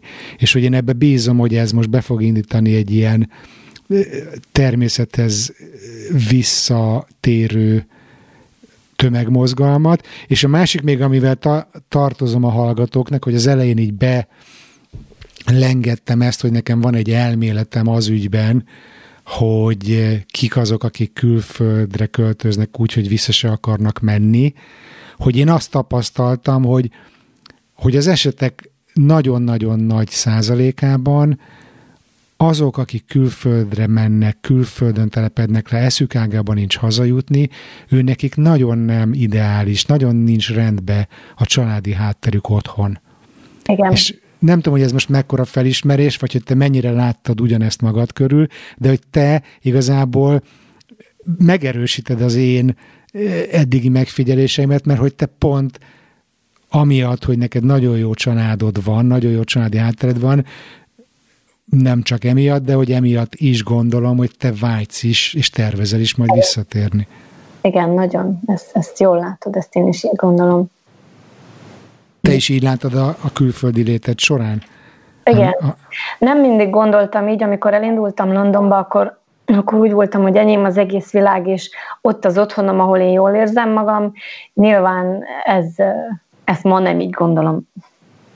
Úgyhogy nagyon jó volt tapasztalatnak, hogyha az ember azt érzi, hogy menni kell, akkor menjen, de, de úgy érzem, hogy mindannyian ugyanoda jutunk vissza előbb-utóbb, hogy, hogy vissza a gyökerekhez, valahogy így érzem. Nagyon sok ismerősöm van nekem is, aki külföldről, akár fiatalok is, hogy ott kezdték el, és mind, mindannyian hazavágynak, ha otthon terveznek, mikor eljön az a pont az életébe, hogy ugye párválasztás, családtervezés, akkor, akkor mindenki vissz, visszavágyik a gyökerekhez. Hmm. Meg nyilván akkor, akkor foglalkozol az élet mélyebb dolgaival, hogy mik azok az értékek, ugye, amiket tovább szeretnél adni, amit tovább visz a következő generáció. Már addig nem. Addig fiatal vagy, Hawaii van, jó élet, és nincs gond. Meg figyelj, szerintem igazából jól is lenne, hogyha mindenki elmenne néhány évre külföldre fiatalon, és tanulna, és látna, és, és letisztulna benne az, hogy mit jelent neki az ő saját gyökerei mit jelentenek, mik azok az értékek, amik hiányoznak a szülőhazájából, és mik azok, amiket úgy meg tud tanulni, hogy megpróbálja utána otthon meghonosítani. Nem? Hogy ebből e, lehet, hogy túl idealista vagyok, de hogy ebből szerintem egy sokkal jobb világot lehetne ki, kikerekíteni, hogyha sokan így lennénk ezzel. Pontosan. Nagyon sokszor szoktam én is ezt mondogatni, mert nyilván azok, akik otthon élnek, és életükben a kapunk kívül nem jártak, most mondjam így, vagy nem, nem jártak más országba, azok teljesen másképp látják, és nagyon sok ilyen zsumogó ember van, aki elégedetlenkedik otthon mindennel, meg meg azt hiszi, hogy nekünk mindig kolbászból van a kerítés, ugye azoknak, akik külföldön dolgozunk és éljük az életünket. Pont ugyanezt szoktam mondani, hogy mindenkit elküldenék, ha tehetném egy-két éves külföldi útra, és aztán majd beszélgetünk. Vahorn Andrással hallgattam egy nagyon jó interjút a minap, és mondta, hogy ő élt Amerikában egy ideig, hogy Amerikában úgy ébrednek föl az emberek reggel, hogy na, gyerünk, ma mit tehetek, mit tudok ma csinálni. És utána visszaköltözött így idősebb korában Magyarországra, mondja, Magyarországon meg úgy kelnek fel az emberek, hogy á, bazd meg. Igen. És hogy tök jó lenne, hogyha egy kicsit többen ébrednénk úgy Magyarországon is, hogy na, ma mit tehetek. Igen nagyon nem tudom, mi kellene szerint pont, pont az ilyen fiatalok, mint mi kellene, hogy hazaköltözünk, hogy, hogy ez, a, ez, a, ez a szemléletmód, az otthoni szemléletmód, ez a folyton zsörtölődő, folyton panaszkodó, folyton lehúzó, egymásnak keresztbe tevő szemléletmód, ez valahogy változzon én szerintem. Mert hmm. nyilván, nyilván sokan azért nem is, sokan, akik eljöttünk otthonról, azért nem is vágyunk haza, mert, mert mikor hazamegyünk, vakációzni két hetet, mindenkinek már hócipője tele van azzal, hogy csak a panaszkodás, csak a negativizmus, csak ez, csak az, és akkor ez úgy lehúz és akkor vágysz vissza külföldre, de hát ott meg azért nem érzed ezt, mert hogy a, a kutyát se érdekli, hogy mi van veled. ja. Ja. Jó van, Bogi, figyelj, nagyon jót beszélgettem veled, köszönöm szépen. Azért én abban bízom, hogy ha lesz legközelebb itt Stockholmban Halottnak a Coach Podcast közösség találkozó, ami már volt kettő, akkor azt, hogyha esetleg meg tudnátok látogatni személyesen, az marha jó lenne. Nagyon És jó. akkor itt a gyergyói ismerősökkel is tudnátok találkozni. Igen, biztos vannak még otthoniak, akik, vagyis én tudok otthoniakat még, akik szintén Stockholmban élnek. Vagy hogyha jöttök erre, szóljál már, Léci. Jó. Hát most voltunk, csak akkor még nem ismertük egymást, vagy hogy nem Na, volt. de most már fogjuk. Mert hogy a nyáron kirándultunk sokat, és az egyik megálló hazafele az Stockholm volt, úgyhogy ah, ah. most júliusban voltunk. Jó van. Na hát fia, köszönöm szépen, és akkor jelentkezem, jó? Jó, köszönöm én is nagyon szépen. Szép jó, napot. szia Bogi. Szia, szia. Kedves hallgató, köszönöm a figyelmed, remélem megérte végig velünk maradnod. Ha már ideig eljutottál, akkor szeretnélek még megkérni arra, hogy iratkozz föl a Halottnak a Coach podcastra azon a lejátszón, ahol éppen most hallgatod. Keresd meg most, és nyom meg a subscribe vagy a follow gombot, ha még nem tetted meg. Az is nagyon sokat segít, hogyha mesélsz a műsorról egy barátodnak. Megköszönöm.